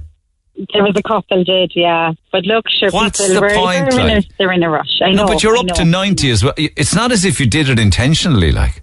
you know? Exactly. What Yeah, is it with yeah, people yeah. that nobody would help? I know, I know. The rain, I maybe. know. The rain, I'm sure everyone else is probably on their work run and school runs. I understand that, but I mean the corporation, they're at work. They throw on their hazards wherever they go. So, I mean, I, I probably I just expected a bit more from them now. I know, I know. Three men. Is You it- know, and I had to, we had to kind of go around a little bit of a bend there. You know where the opera house is, they have a sort of a little layway there. So I had to kind of go around a bend, and sure it was hard. I had to jump out myself and push and stare at the same time. And they watched all of this going on, you know. So I just And- thought, ah, come on. All right. Is it still there? No, no, we're over in. We got it to safety. We're over in the garage here now by um, I don't know what it's called Did it- actually now, Neil, just outside the town. Did it start? I did. We got to go in. We eventually um, found um, one of those. Uh, it was actually a special nozzle that you use. It's in one of the safety compartments there in the car. So we kind of uh, we found that and we were able to get diesel into it and it got it going anyway. Sinead, here you ran out of diesel in spite of all of the warnings your husband's been giving you. what do you think's so funny about that? I mean, I don't even know how you have the bravery to go around, you know, with no diesel. Because, like, that's exactly what's going to happen, you know? It's going to run out I in the middle this- of traffic this with people all around you. This is my life. This is my life. My husband is not a bit surprised now that this is what would happen me because this is just my life. Couple of texts here. People have gotten very cross on the roads. You'd swear Cork has won the All Ireland with the beeping all of the time. Traffic's very heavy. You, you, you, you, you're also being asked here. Would you have helped if you saw a man in your position or a woman, for that matter? I'll tell you this now, Neil, and it actually drives me crazy. I'm that person in Lidl or Aldi that leaves everybody go in front of them. You know, I'm always like, no, go on, you go. No, go on, you go. I've never, I've never once been offered to go in front of anybody. Oh my God! Have a, have a listen to this one. Tell her So to I stop. do, I do. Tell Sinead stop deflecting from the fact that she let her car run out of diesel. Instead, she wants to blame council workers. They're council workers, not car recovery companies. oh, look, I know, I know. I know I somebody At should. least, somebody you know should. At least my husband came to the rescue. no, anyway. some no somebody should. In all fairness, they should. You know, they should. Uh, well, you know now, uh, whatever about me and my husband, I had the two kids in the car, so they were up in a heap then because one of them was just wanted to get to school. Abs, no, listen, people So- should help. Really and truly, they should. They should, 100%. Yeah, yeah. All right, well, let that be a lesson to you now. Let it be a lesson to you. Stop letting it run out. I know, I know, I know. Um, I've got a, I got a couple of pizzas for vouchers for you and the kids, all right? Just as a, Oh, lovely. just as a little pick me up for the weekend from Oak Fire Pizza. Sto- will, stay they, on will hold. they deliver now, Neil? Because if I have to drive down for it, like, I might break down. No, you got to go and get them yourself. So make sure there's diesel in the galaxy, will you? I will. Stay on hold. Stay on hold to get a postal address. Take care. Cheers. Thanks for that, Sinead. it's a good laugh. Well, for us, not for them at the time, I suppose. Back after the break. Call the Neil Prendeville Show now. 1850 104 106. Red FM. Uh, they're not all ma- bad in Cork and they're not all bad in Mahon. I was in, uh, it never said they were, incidentally. It's the texters, texters saying it. Dave said I was in St. Michael's Cemetery a few nights back to plant flowers on my mother's grave. There were a number of lads, 17, 18, 19 years old, sitting on the wall. I approached them to help me carry the gear and they did. Without hesitation, they jumped up and helped me carry all my gear. I hope you get to read this out. Thank you, Dave. Appreciate that. Um, I got a huge response to texts sent in error over the past couple of days. And tomorrow morning, we get off the air today, we'll look through them all and the different calls we had and we'll pick the best of them. They were all great, but obviously I don't have enough pizza vouchers to go around for everybody. So we'll pick the selected ones at that stage. I deliver shopping and I rang the customer to see if they were home early. So she said yes. But 10 minutes later, I got a text from the customer saying, I'm so popular today that the delivery man wants me too. She meant to send it to her husband. Enough said. Funny story for you involving a call and text. A while back, I worked with computers and I saw a job advertised. I rang my mother and asked her would she ring up about it, as it was the same job as mine with more money. I told her to tell them that she had all the experience and was willing to travel. All going well until they asked her was she comfortable with traveling and full nudity. I had never told her that it was for a lap dancing club. Needless to say, she nearly killed me. Uh, just one or two more here. Uh, send a WhatsApp to a wrong person. I was sitting outside in my back garden. The weather was great. I had the shorts on, taken in the sun. My partner was upstairs. She had decided to go in and to get into her swimming gear. For some reason, I got it into my head to send her a sexy text. Big mistake. Didn't take long to get a reply back. The only problem was the reply was from my 68 year old mother. I just froze to say mildly. She wasn't impressed, I can tell you. I had sent the text to her by mistake. I wanted the ground to swallow me. I explained the text wasn't meant for her. I felt very, very uncomfortable on the phone for her for a long, long time after. She replied, having listened, cop on and grow up for yourself as only mammies can. Won't be sending a text like that again, says uh, says Pat. Uh, and then on some of our nostalgia over the past few days, we were talking about uh, what people used to put into the gas meter or the meter television where you put coins into it. Neil, myself, Wacker, and Walty had no television. So we were talking to Tapper O'Brien. He said he had one and would put the Cisco kid on and that we could stand on the railings and look in the window. We were on the railings watching the show when Tapper suddenly came along and close the curtains.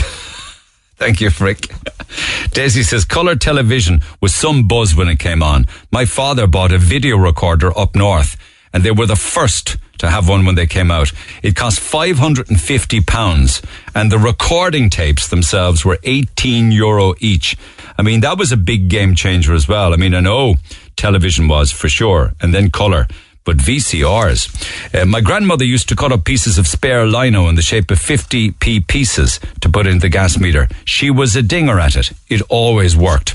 Until the meter man came around.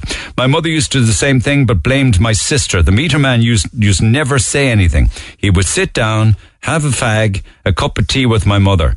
That meter man is still alive and I regularly see him and he's just as friendly. It's great sitting here listening to these great stories.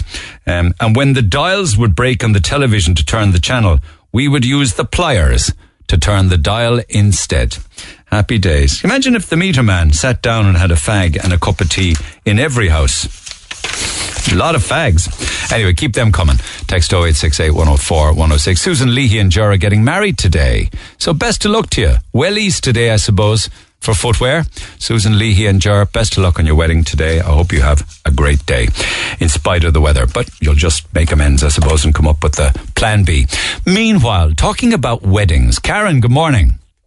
Morning, how are You're you? going through the same situation where you have been discreetly informed no children allowed. Is that right? Uh, no, I'm the person saying no children. You're saying okay. wedding. And Yeah, how are you how are you imparting the message? Okay, it's also not just me; it's me and my husband to be. But um, well, we just when we sent out, we were meant to get married last year, and it was still the same last year, and obviously it had been postponed. But we sent the invites to X and Y, as in the parents. You know what I mean? Um, and like all friends have been absolutely fine. All friends and and my family have actually been fine as well. A few of them asked, "Oh, you know, our, our kids invited?" me?" said no, and they said, "Perfect, we'll get a sitter. You know, we want to enjoy our our day and our night." But it's it's um, my partner, his his family. They're kicking up a bit of a stink. Um, All right. Well, I won't go into any particular detail Yeah. about Yeah. the, you know different individuals. Uh, do, do you Yeah. think it might lead to some people not going? Yeah, his sister isn't going. All right. Okay. Yeah. Yeah. Okay. And this is in in June, is it? Yeah, it's in a month's time. Yeah. Is it? I, I, won't drill into that side of it because I don't want to cause any grief in, in the family. yeah. But um, uh, are you upset? But apart from that, are you upset about that? Um, I mean, it's it's it's their decision not to come. But what kind of is a bit upsetting is is the reason why we're not having kids, and no one is being any way understanding.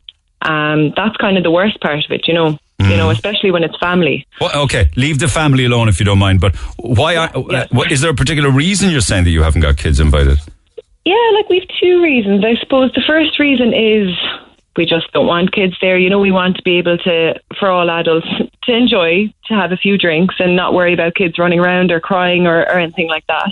And the second reason then is, um, like myself and, and Declan have our, our own issues going on. You know, like we actually can't have kids, and that's through um, um, some medical things that have happened. And our family, okay, sorry, everybody You said in the text you had cancer and you had a hysterectomy. Yeah, yeah. Yes, so I, I can't have kids, and I've known that for a long time. Yeah. So I suppose people know that, and there's a bit of an understanding there. Well, most people actually fully understand it because it's not like we use that for anything, but we just don't want a reminder of what we can't have. I understand. I understand. biggest day of our lives. No, it is yeah. your day, and uh, you set the agenda on your day. When, when did it start to be, for want of a better word, acceptable that you'd have smallies at a wedding? Um, I don't know. Like, it is acceptable if that's what the bride and groom and, and stuff want. But, But it, years ago, that wasn't the case. You didn't have babies and buggies and toddlers and children at weddings. You, you might you Yeah, might have had a few true, at the afters. Uh, Is it the afters we're talking about or the main event? both, both. Um, and the main reason is, well, the main it's both. We're not having any either. We're not having a church wedding. It's a very, very small. Yeah. We're just going to the registry office and, and stuff like that. But um, it's.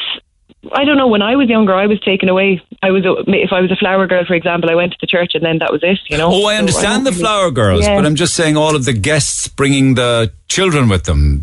That that was not the way, you know. Yeah, I know. I, d- I don't really know when that started. Um, I mean, I've been to loads of weddings in the last number of years, and some had kids and some didn't. And and again, it's personal preference. But for me, like it wasn't enjoyable when kids were running around the dance floor. But that's just my personal preference. Do you know what I mean? Like, I know, So- I know, I know. But did you put anything on the invite saying no kids? no, we didn't. No. No, no, we didn't. I know. I know some people have. I've seen one or two of them in the past, and they're very well put. Uh, you know, oh, I think it was along the lines of kids are wonderful, and I know yours are too. But take a break from them on the day. You know that kind of thing. Yeah, well, that's a very nice way of putting it because that's what most people are thinking. You just want to be able to enjoy yourself, let let loose a bit, you know. All right, let me talk to Nikki. You can hold on if you wish, Nikki. Hi, Neil. How are you? No kids at your wedding. Best decision ever. Yes, it was. Why did you make that decision, though? um, just like Karen, like we've been to weddings where there were kids, and like they were absolute disasters. Like from not being able to hear uh, vows in the church, um, to like I remember being at a wedding where there was a chocolate fountain, and like the children were like sticking their tongue in it and their fingers, and I was just thinking of all the money that like the couple had spent on their wedding, and then these kids come along and there's nobody there to man them because adults are drinking, and I just don't think that it's a suitable place for kids. They're just having fun. I know, I get that, but um, like our wedding venue was totally unsuitable for children. You know, like we had a grazing table, it was a working farm, there was animals running around. I mean, even the adults were acting like kids. You know, during the day, like you wouldn't have been able to control children, and it wouldn't have been fair on anyone. You know, their parents or like us. So yeah, we just decided not to have kids, and we did put it out on the invite. We said no children.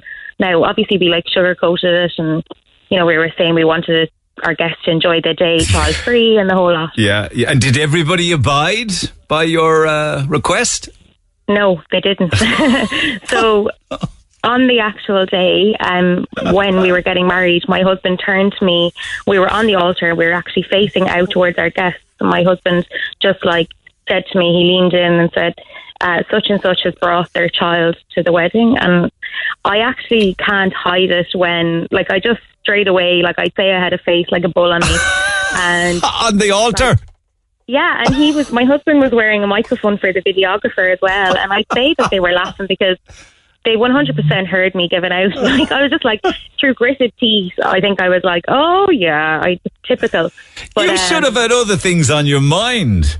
I know, but that's the thing. Why does he even say it to me? Like you know, he shouldn't have said anything. He should have had other things on his mind. Yeah, and I was thinking, where is she going to sit? What is she going to eat? Like, you know, and oh, it was just ridiculous.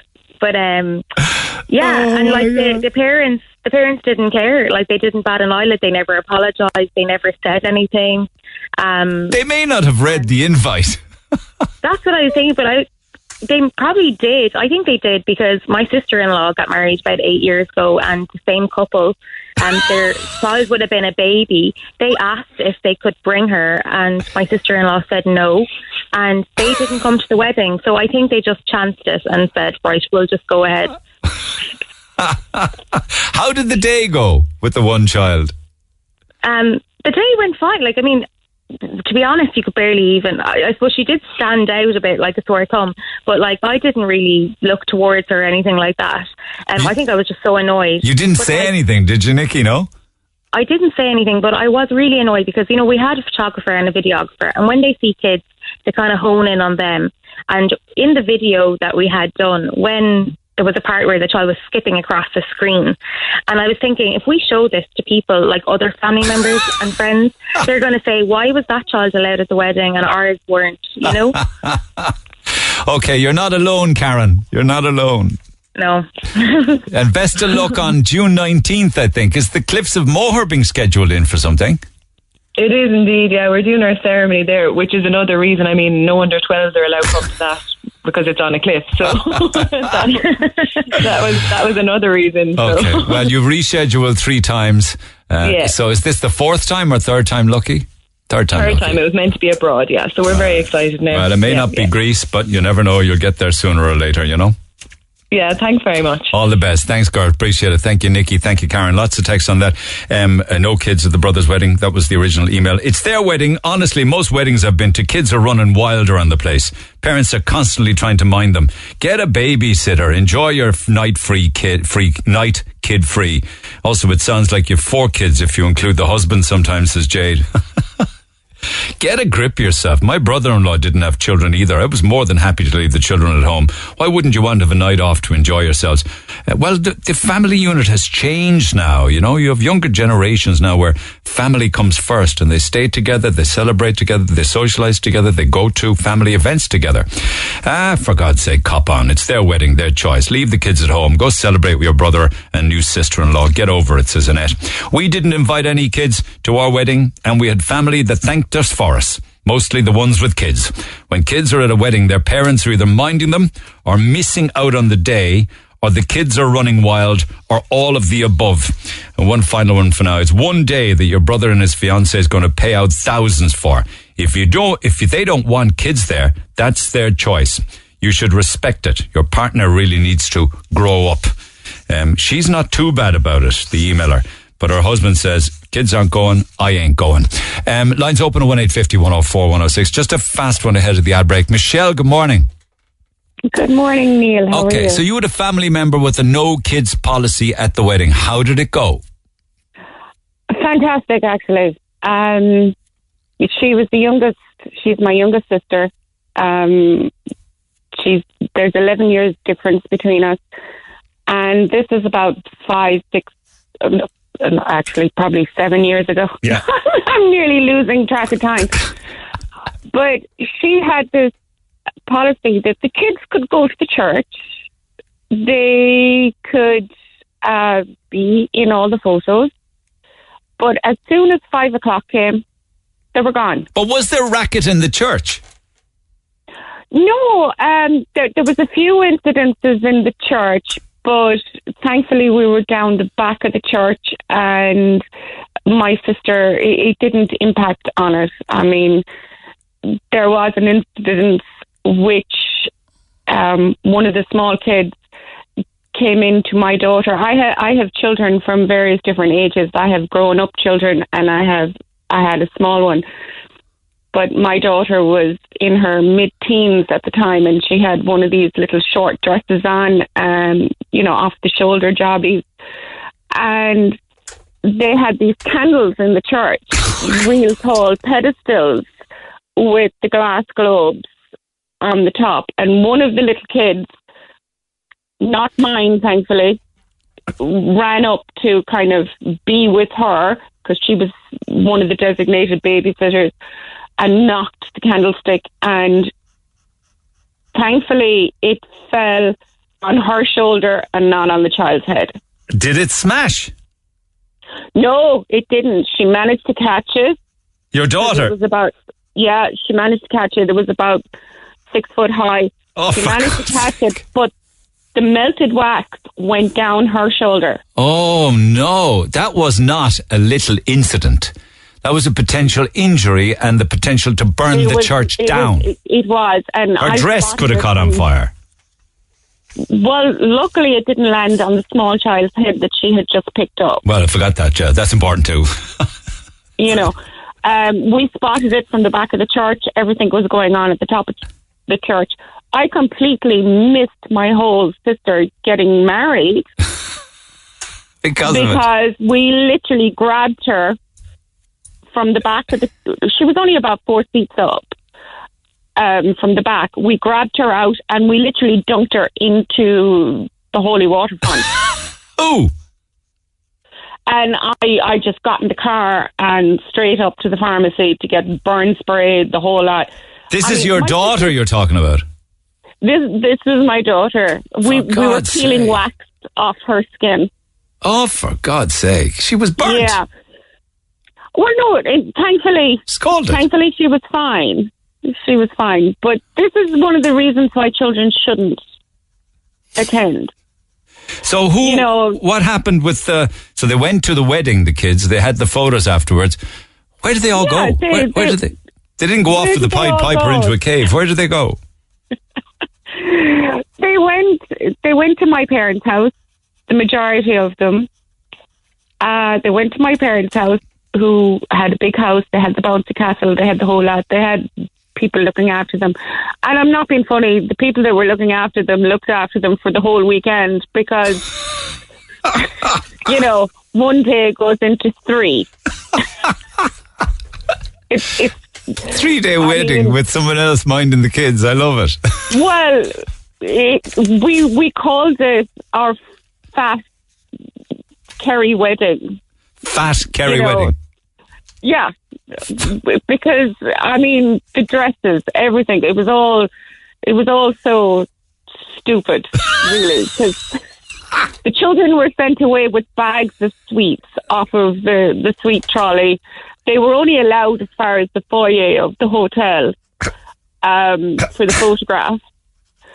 And as soon as the photographs were done, that was it. And me being the eldest sister, I was kind of put in charge of making sure all the kids got off safely. And I just recall my brother coming out and shouting at me, Michelle, you need to be in the photograph. No, I've, I'm loading the kids up with sweets here for three days.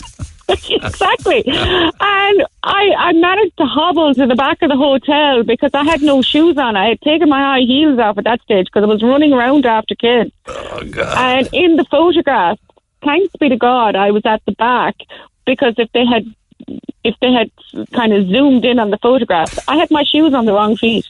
My hippie daughter. Oh, and the wrong. I thought you had no shoes at all. no, but I had them on the wrong feet. oh my God, the distractions of it all started in the church. But I mean, it all, yeah, and I mean, but that is one of the more serious things about having children. do, you, Yeah. do you understand? I do. Especially from siblings. I do. I do. And, All right. you know. Listen. there, there is, re- you know, I mean, my sister didn't know that this had happened until weeks later. You know, we didn't tell her that it had happened because it, it didn't end up in a hospital, you know, Thankfully. or anything like that. Thankfully. Thankfully. I hope the rest of the three days went off without a blemish. I'm sure they did. Oh, they did. They Right, did. okay. And the, the children were involved in them until five o'clock in the afternoon as well. you don't want to be dealing with children with a hangover. Ah, all right, okay. Got a lot more texts on this after 11, but thank you for that very entertaining story, Michelle. Thank you. Oh, but you look, that's how it goes. You All know, right, it, it, it, all right. Take Listen, care of you yourself. enjoy yourself and take care. All right, Thank all the you. best. Have a good day. Text 0868 104 106. I'm Rory. And I'm Valerie, and you can join us for the very best in local, national, and international sport every weekend on the Big Red Bench. That's the Big Red Bench every Saturday and Sunday from 6 on Cork's Red FM. 104 to 106 Red FM. This is the Neil Prendeville Show. Okay, very busy this morning. A lot of different things happening. I'm a resident of an East Cork town. I'm at my wit's end with the neighbourhood cat. Somebody mentioned earlier on because we were talking about uh, the pregnant cat being. Uh, I know it's awful to be talking to this hour of the morning. This is from two days ago uh, on the north side. A pregnant cat ripped apart by two dogs. All of the kittens pulled out. Oh God, it's awful of the pregnant uh, cat, and all of them but one savaged to death. So there are a lot. And I was wondering where did the where did the cat come from? It could be a wild cat or a feral cat. It could be somebody's cat, but there are lots of them around. So in East Cork, uh, Wits End with neighbourhood cats. I had a dog up until a year ago. However, due to work, I had to give away my dog to my previous partner. I'd gotten, who I'd gotten with uh, that when we were together nine years earlier. Since she left the cat, I've had an awful dog, I should say. Um, since she left, I've had an awful time with cats in the neighbourhood. I'm a dog lover though, through and through, and I feel a pet should be part of the family. My dog lived in my house with me and my son, never roamed the streets.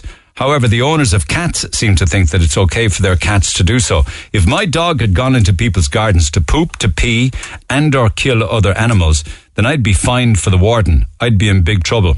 My dog would also probably be put to sleep if it killed another animal in another garden. But I have around 11 cats who are pets who never go near their own home, but they for some reason seem to love mine. I don't want to be the mean neighbor, but something has to give. I'm sick and tired of haunting the cats, or hunting that should be, out of my yard. And no joke, it's on an hourly basis crapping in my backyard. What can I do legally to stop this from happening? I have a lovely garden, so I don't want to hear about the water filled plastic bottles to destroy what I created. Incidentally, I don't think that works. I think that was just some kind of a, a joke that started years ago, and everybody's putting water filled plastic bottles in their gardens. Anyway, there is a dog warden. Why not a cat warden? At the end of the day, we love our pets, so why let them roam and become a nuisance in a neighbour's home? I'm sick of my garden being a cat's toilet. It must smell as well. I would just like to know what can you do to st- stop the septic tank becoming my garden? Or a septic, or your garden turning into a septic tank, I suppose what you mean. I don't actually know. I, I think that cats are creatures of habit like that, aren't they? They they spend most of their time outdoors. They're roaming, you know, they're wandering and they're um, yeah, looking for mice or birds or you know, aren't they even nocturnal creatures? I think. And they come back then when they're hungry, or they come back, but they don't stay around the house as such. I, I believe that's the way it works with cats. A moment of correction. Text 0868 104 106. I mean, Brenda sent me a bridesmaid contract, um, which was obviously sent out to the bridesmaid, and it has all sorts of uh, different, um, you know, sections to the actual contract itself, and you have to agree to all of them. You must tick each one of them and then sign it at the end.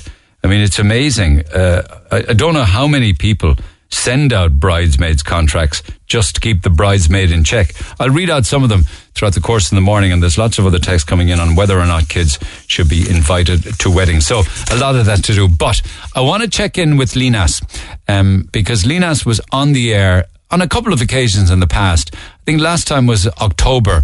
Uh, when he was on air and we were chatting about we were right in the throes of covid then yeah and the, you remember one of the talking points at the time was social distancing. It is to some extent now, I understand that, but not as much anymore.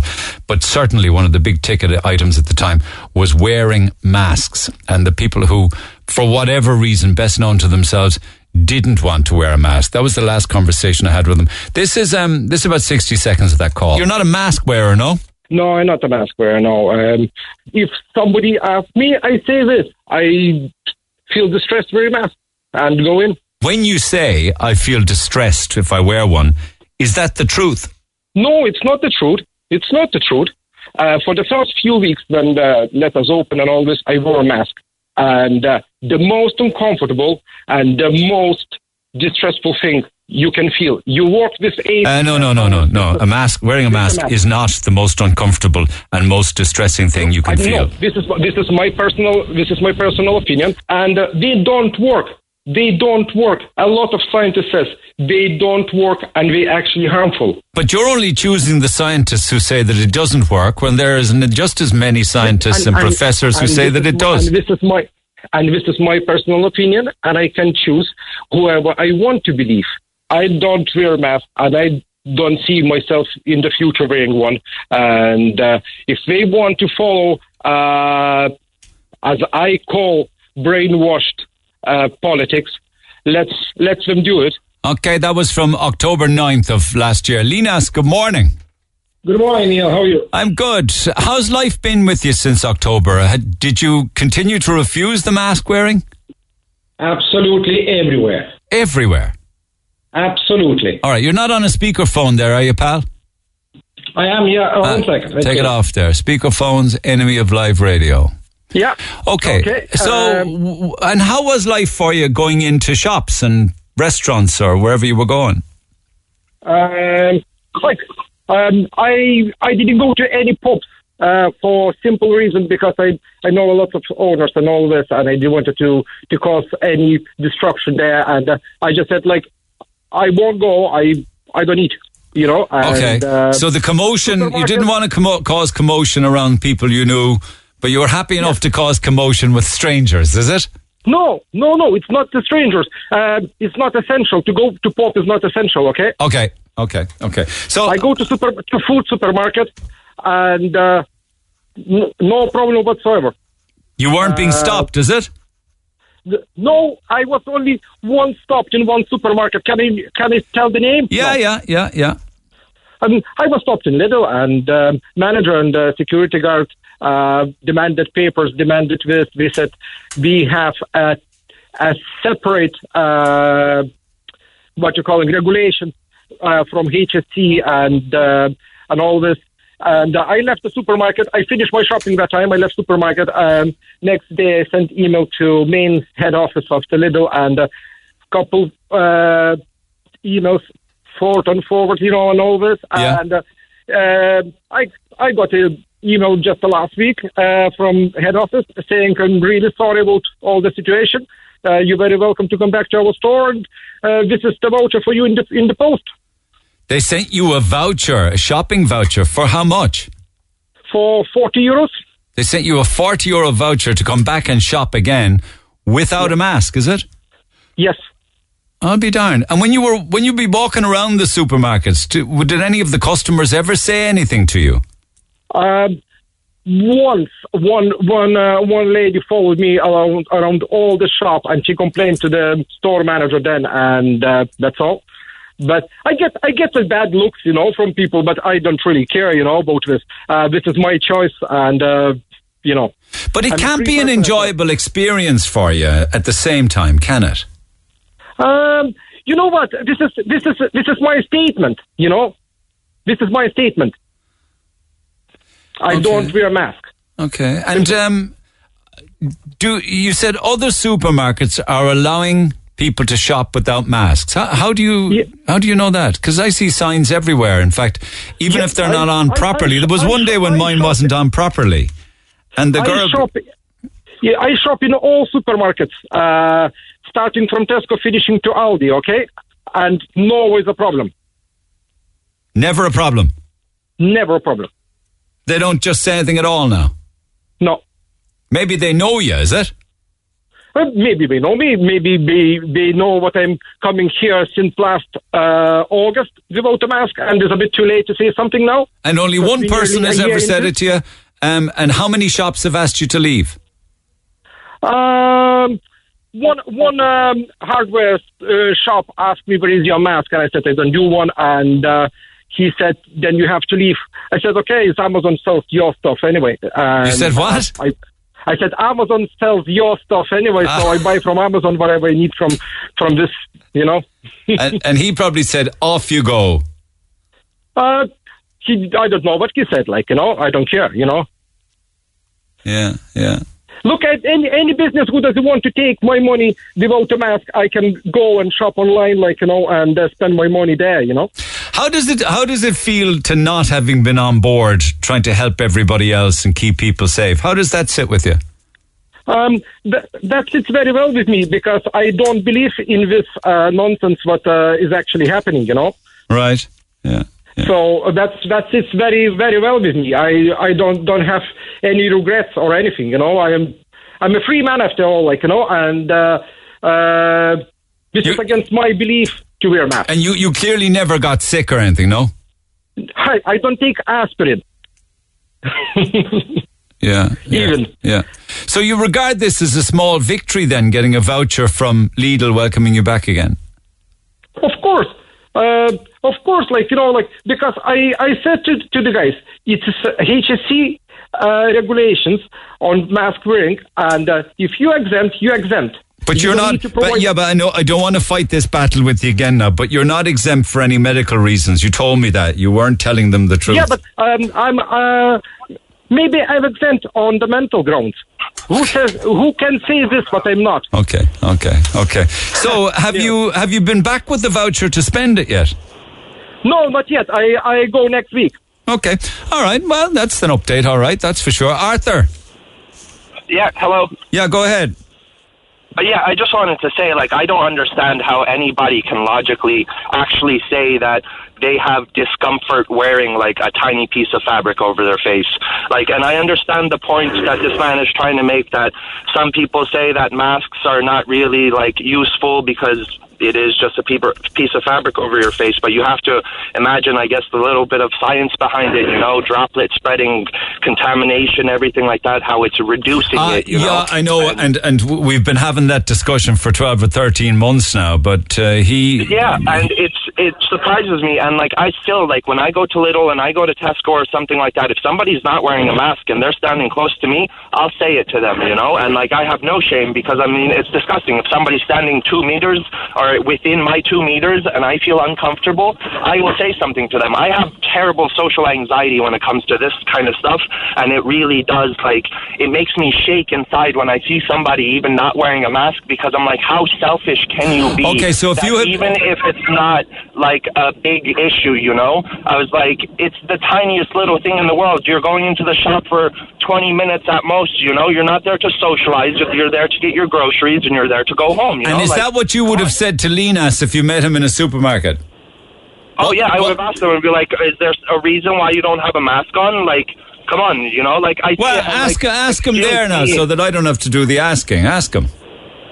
Well, like I heard his answer, it's because he doesn't feel like it's doing anything. You know, like Fake. It's I don't fake. understand how that is an answer, though. You know, it's like it's not justification. Uh, now he's saying maybe he has mental issues. I have my own mental issues. I have anxiety, as I said.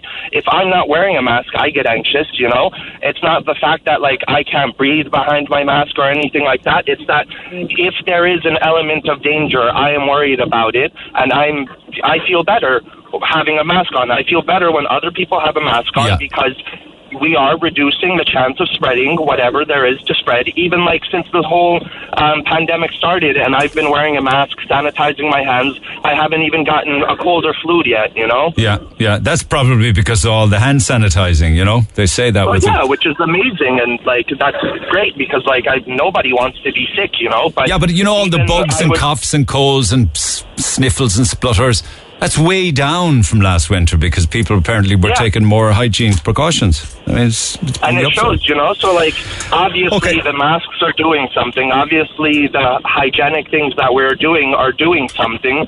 So, like, why do people get to pick and choose, like, like as if it's like a religion or something like that? That I'm going to follow these practices, but I'm not going to follow these. Okay, Linas, do you want to respond to that? I assume you're not going to be spending the 40 euro on hand sanitizer, but anyway, do you want to respond to that? Yeah, look, Ben, it works for me. Um, I never even sanitize a shopping basket, trolley, or anything. I don't use sanitizer. Full stop. I wash my hands in the same ti- uh, way way I did before, and that's about it. You could have just got lucky, you know? Okay, I. I, I'm in perfect paying this cash everywhere. I go to the bank machine, I take cash, and I pay this cash uh, just to, just to uh, prove the point, you know. And uh, I don't sanitize. Like, are you a, are you a very are you a social person? Do you socialize with a lot of people? Do you contact many people on a daily basis? Yes, I do. Yeah. You do.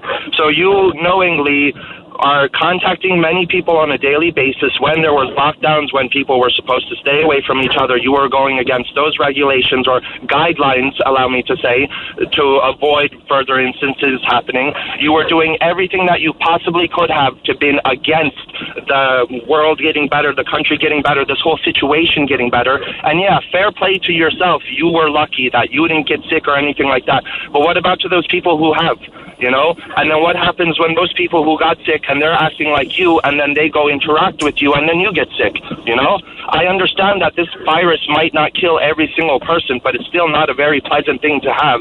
And if you're going to be one of these types of people, when you do get sick, it's in fact, or it will happen eventually if you keep acting like this. Well, I don't know. I, like, well, if, you- if you, no, no, if you want to follow the science on this now, I know there are still people in ICU and there are some very small amounts of admissions to our hospitals, uh, but the the deaths have absolutely, you know, we hear of very little now. And I understand and- because that's simply the the fact that the hospitals can actually keep up with what we're receiving. You know, Mm. if our hospitals are over, like hospitals encumbered, like too encumbered, yeah, now they are. Now they are. Hence, you don't hear anything else. Okay, you know? I, I, I really, I really don't want to go back into a huge big COVID argy bargy like as if it's this time Yeah, last I year. didn't want to- I, I, I, I understand. I to make the point. I understand. I understand. A mask my, my point was, nobody. uh, I and- just wanted to, t- to tell you because you said it's uh, Yes. big trouble and all this about not wearing mask.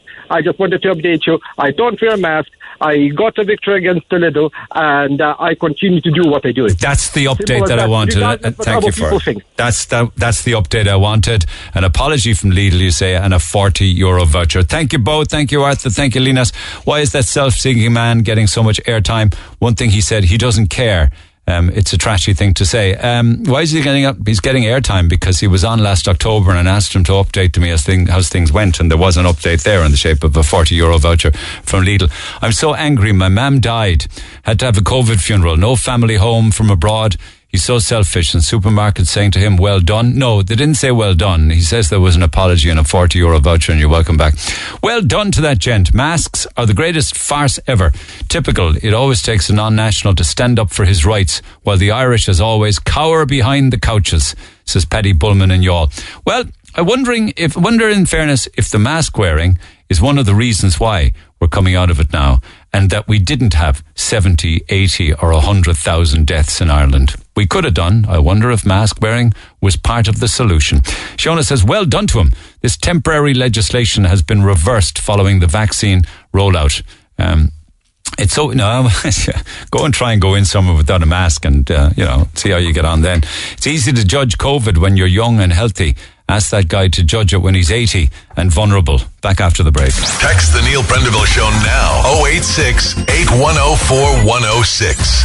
Red FM. Her brother's getting married. Uh, she has a good relationship with them. No kids are being invited. She has three kids, four, six, and seven. They're not babies. They're well behaved. She's upset now because her partner won't go to the wedding if the kids can't go, and it's put a big division down through the middle of the family. Would you not be delighted with the break away from them? Send me the invitation. I'll go instead. I'll even give you my kids to mine, says Sam. Leave your partner at home with the kids. It's your brother's and future wife's day, not yours, says Nicola. It's one day that your brother and his fiancée is going to pay out thousands for. If they don't want kids there, that's their choice. It should be respected. Your partner needs to grow up. If my kids were under the age of 16, I wouldn't even be inviting them to my own wedding, never mind someone else's. Kids that are under the age of 10 running around and crying is the last thing you want on your wedding day, says Dara.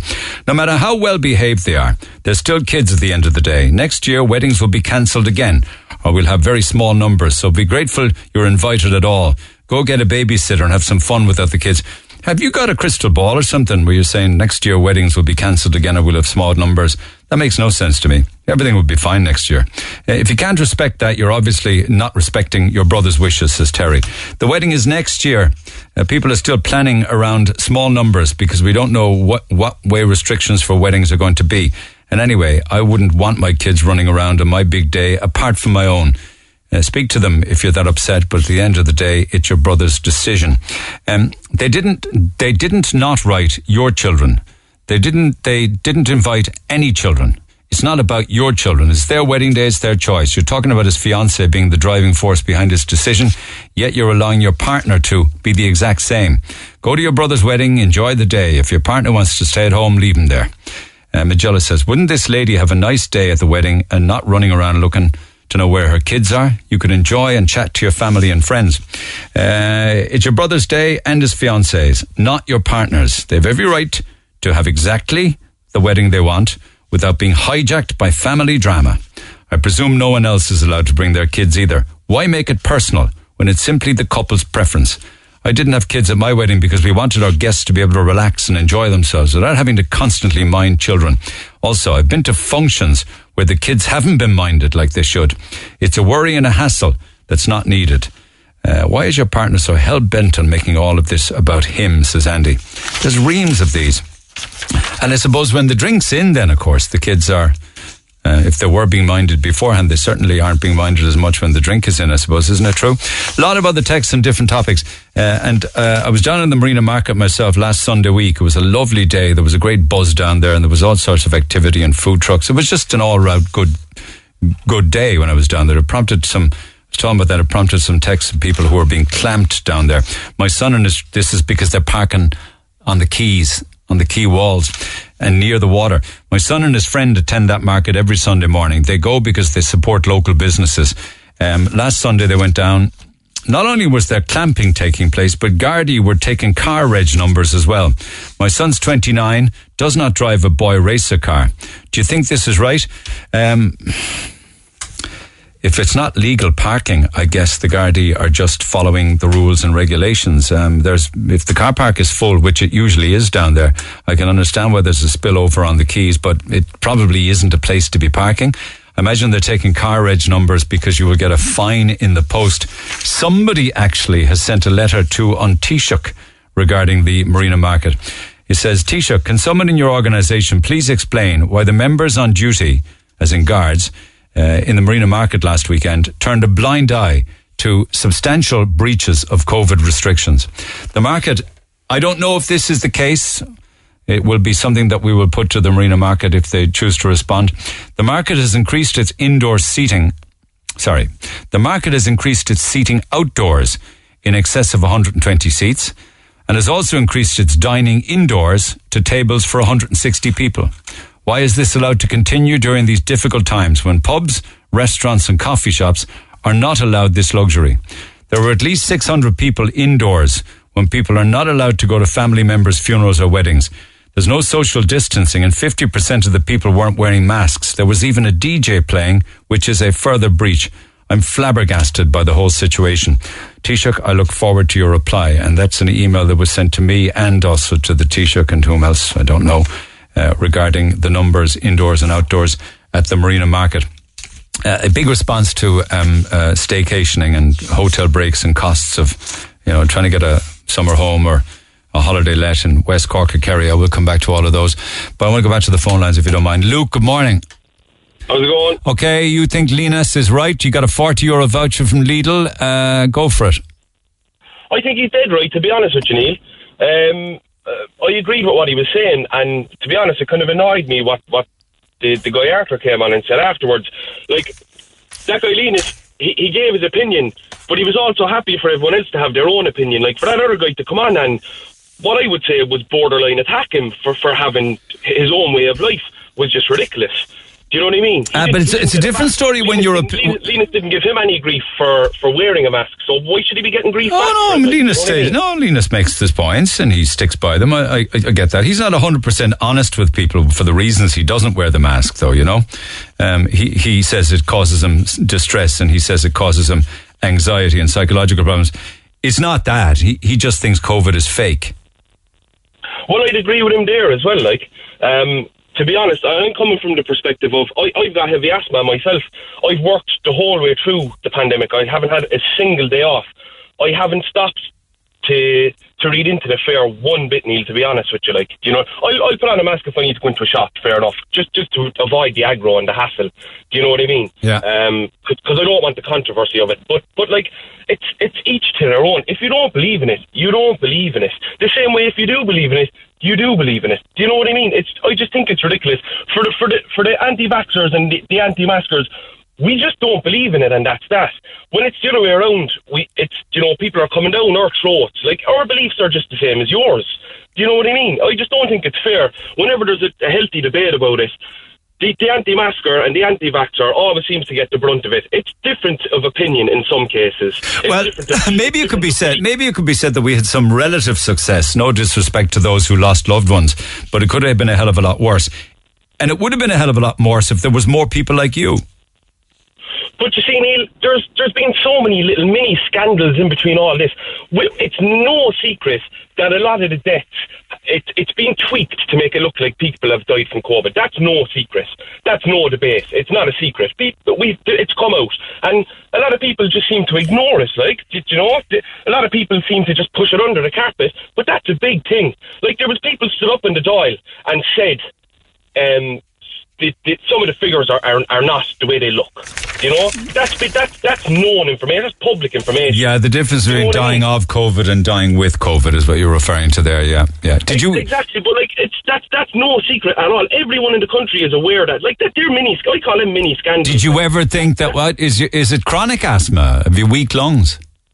I, I've had enough asthma. I can't leave the house without an inhaler. Like, Okay, um, but the inhaler isn't fake. Like that helps you.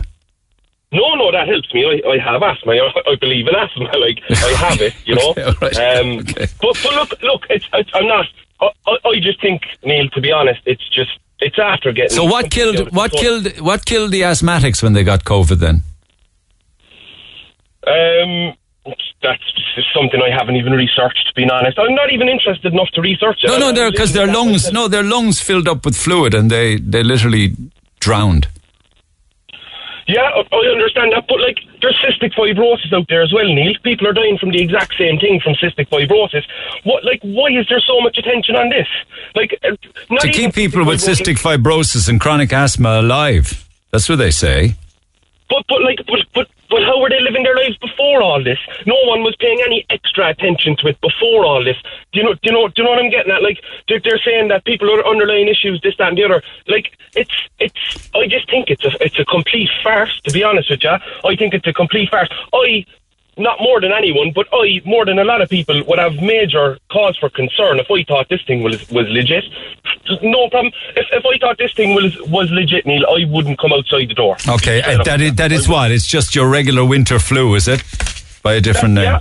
Yeah. I think so. Like to be honest, I know. Like I, the first thing that triggered me was when they came out and said there was no symptoms. Like that. That's just ridiculous. Like no symptoms whatsoever. You can have it and you mightn't even know it. I think that's. You not think that's bizarre? Uh, a, being asymptomatic? No, I mean a lot of people would. Like you could have. I'm sure there are other viruses you can pass on without knowing you have them. That just makes you asymptomatic. But the, the most, the, what they're describing as the most deadly, most contagious disease ever known to man.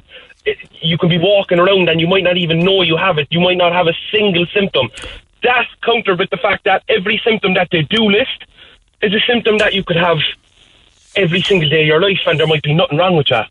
Like there's there's no specific. So what no killed all the people then? What uh, and what made all these people suffer things called long COVID? Just a regular seasonal flu. Oh, I don't think I, I just I just think it's a label, Neil. I think it's a label. I, I I don't think there'd be any extra death if if this never came. So you wore the mask They- just to avoid grief. That was all. Yeah.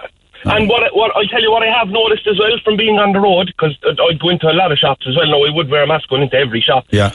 Since day one, since this started, the amount of shops that put out watered down sanitizer. Um, sometimes I'd say the bottle is empty. completely Yeah, I, I mean I've come across it where they're empty. I will say that. Yeah, they're just not paying no, but attention. what, what, what my point to you is like they're all taking precautions. They're all putting this into play. You're not left in without a mask. Like if they really, really, if the people owning the shops and all this kind of stuff really, really cared and thought it was true, why are they doing that? Like, Okay, hold on a second there, Vincent. sanitizer. Vincent, go ahead. Yeah, go ahead. I totally disagree with Luke there. I think it's I think COVID's real. What what's his explanation for people dying? He says so, seasonal flu. Oh my God! Come on, Neil. Come on. Are you going to believe that? No, I'm not. It's not up to me to believe it. I'm just uh, like I, I will rebut what he says, and I have done. Like I don't just sit here and just agree with everything people say. Uh, do, did, did you did you tell the lads that you know people who died? I I've witnessed people die with this. Yes.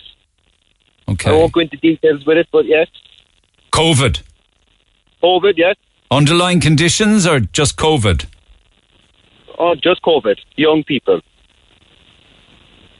Right. And I also believe asthma is fake. What's his what's his answer to that?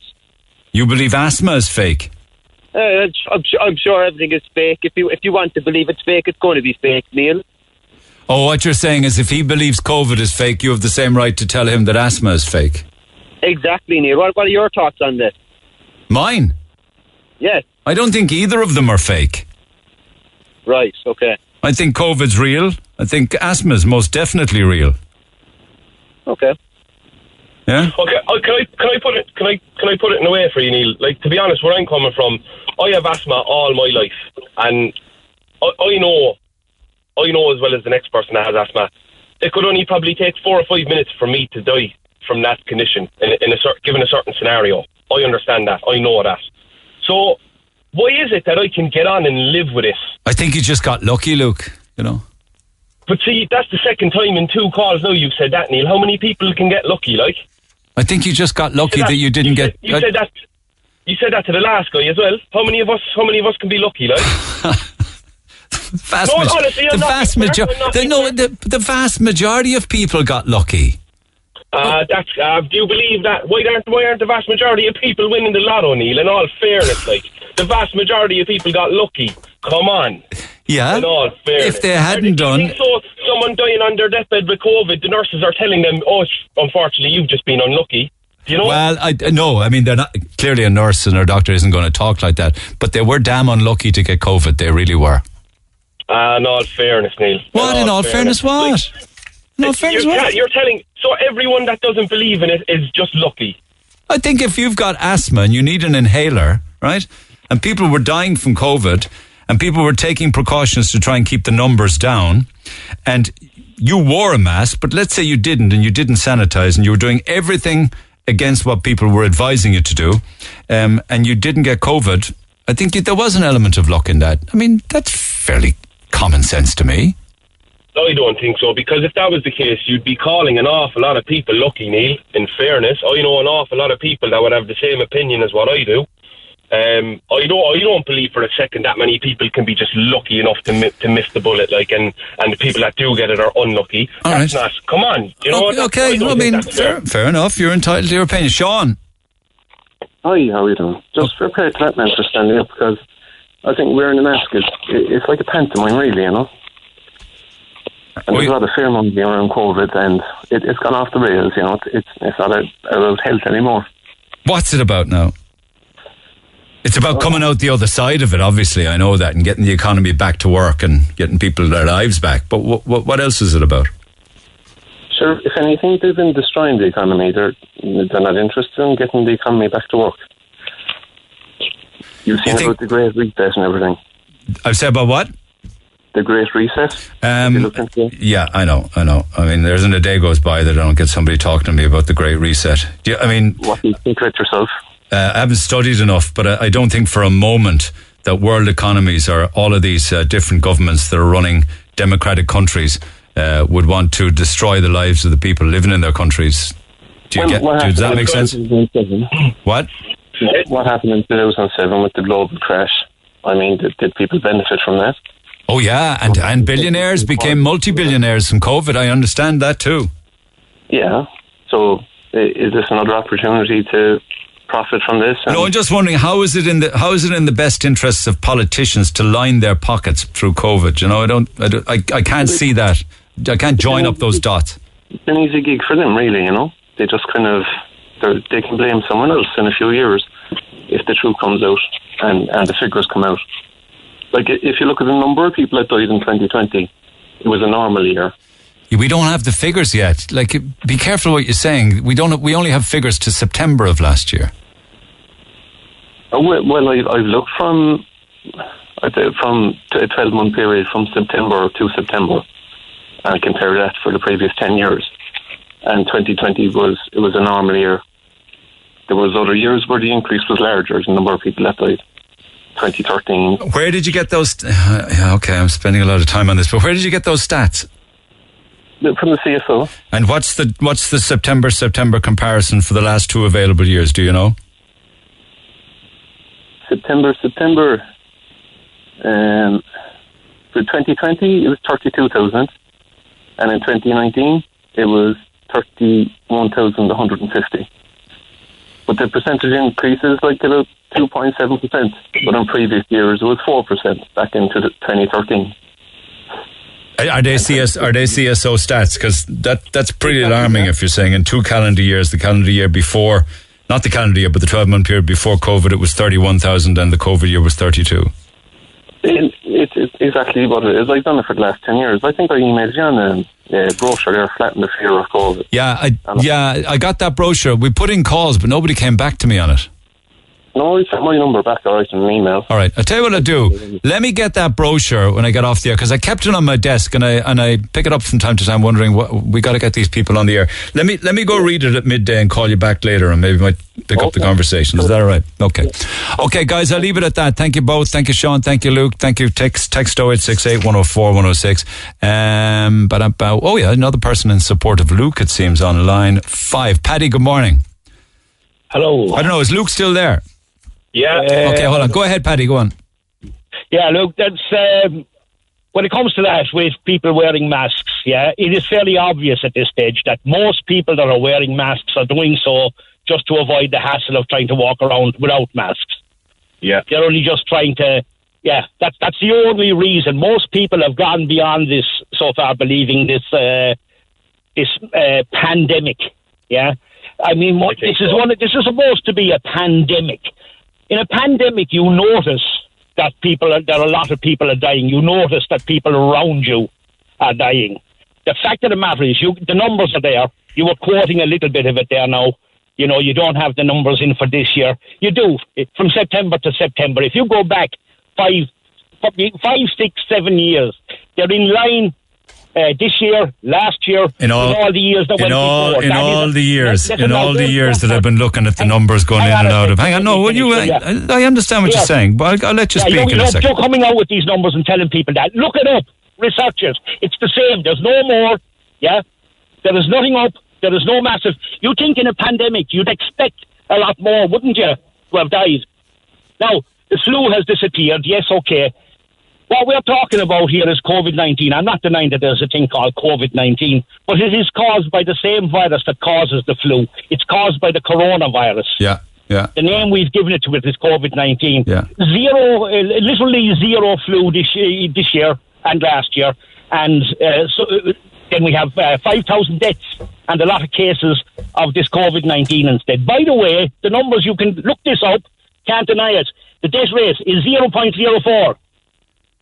And do you not think Yeah, that that death rate was kept under? That's not a pandemic. Well, do you think no that what way you twist it and look at it, that is not a pandemic. Six times as many people die of cancer.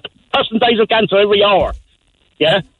Yes, I but, mean, why, but, why aren't we fixing these things? but Uh, why aren't you, why aren't you looking at? I know here we are having another COVID debate, if you like, but uh, okay, and that's all right, I suppose, from time to time. But what about other countries then, where, where the numbers ran into hundreds of thousands? Why, why aren't you looking do at you the international figures? you mean? India? Do you mean India? Again, the numbers are there if you want to check up with India. India has a population which is almost the same as China. One point, uh, almost, I think it's 1.39 billion. Okay, that's quarter of the population of the earth almost. So uh, you get not a number of thousands of uh, people that die every day, and it, you know it looks really, really bad. If you take a- Three and a half million people. Three and a half million people died. You, percentage of population, percentage of population.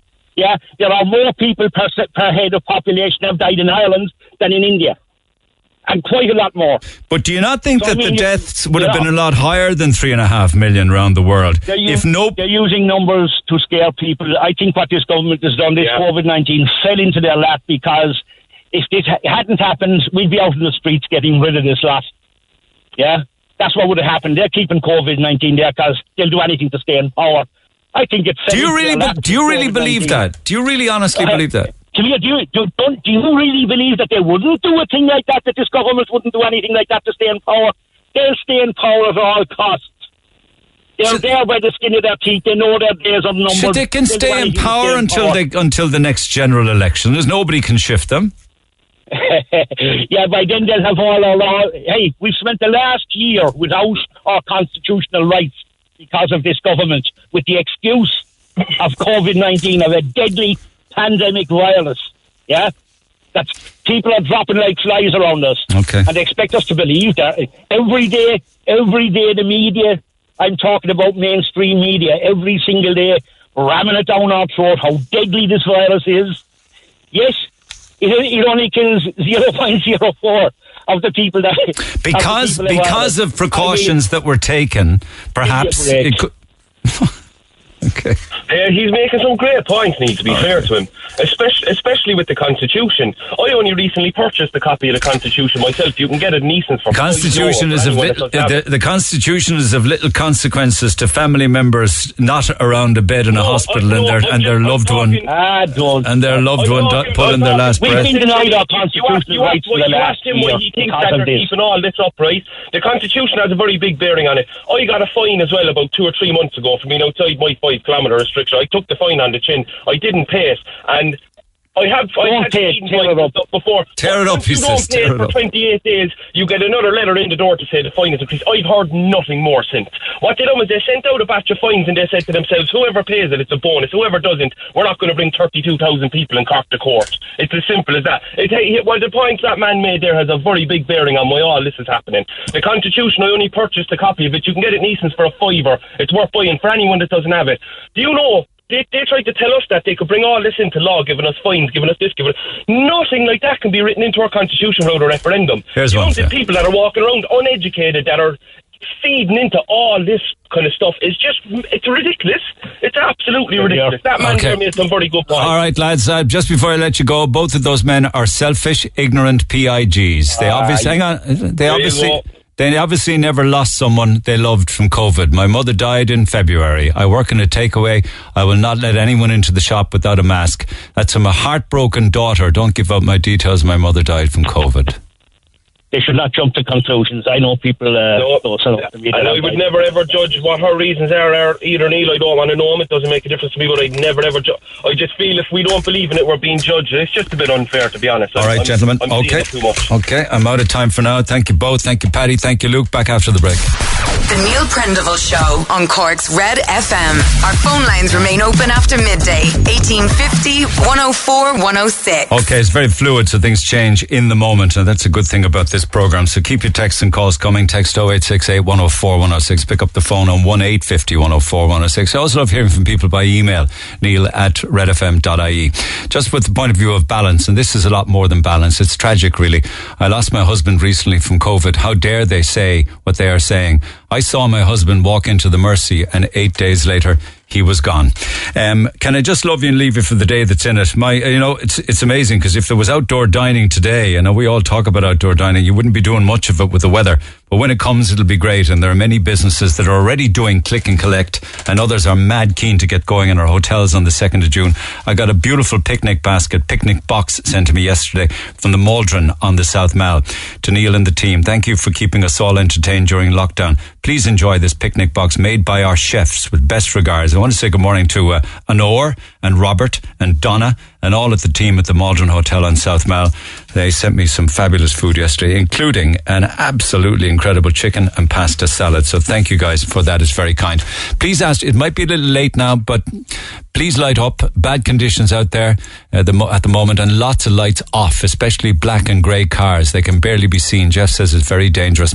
And finally, happy birthday to Shane Kavanagh from Liz and all of the family. And I'd be grateful if you could give and wish my mother, Pauline O'Leary, a happy 75th birthday today. She's currently in the Mercy. All her children and grandchildren wish her a happy birthday and a speedy recovery. And they'll have a big celebration when they can. And when she gets home, they'll all be happier. We'll pick it up in the morning. Have a good day. Watch out in the weather. I'll see you tomorrow. Thanks for listening to this Red FM podcast. Don't forget to subscribe and check out redextra.ie for more great Red FM content.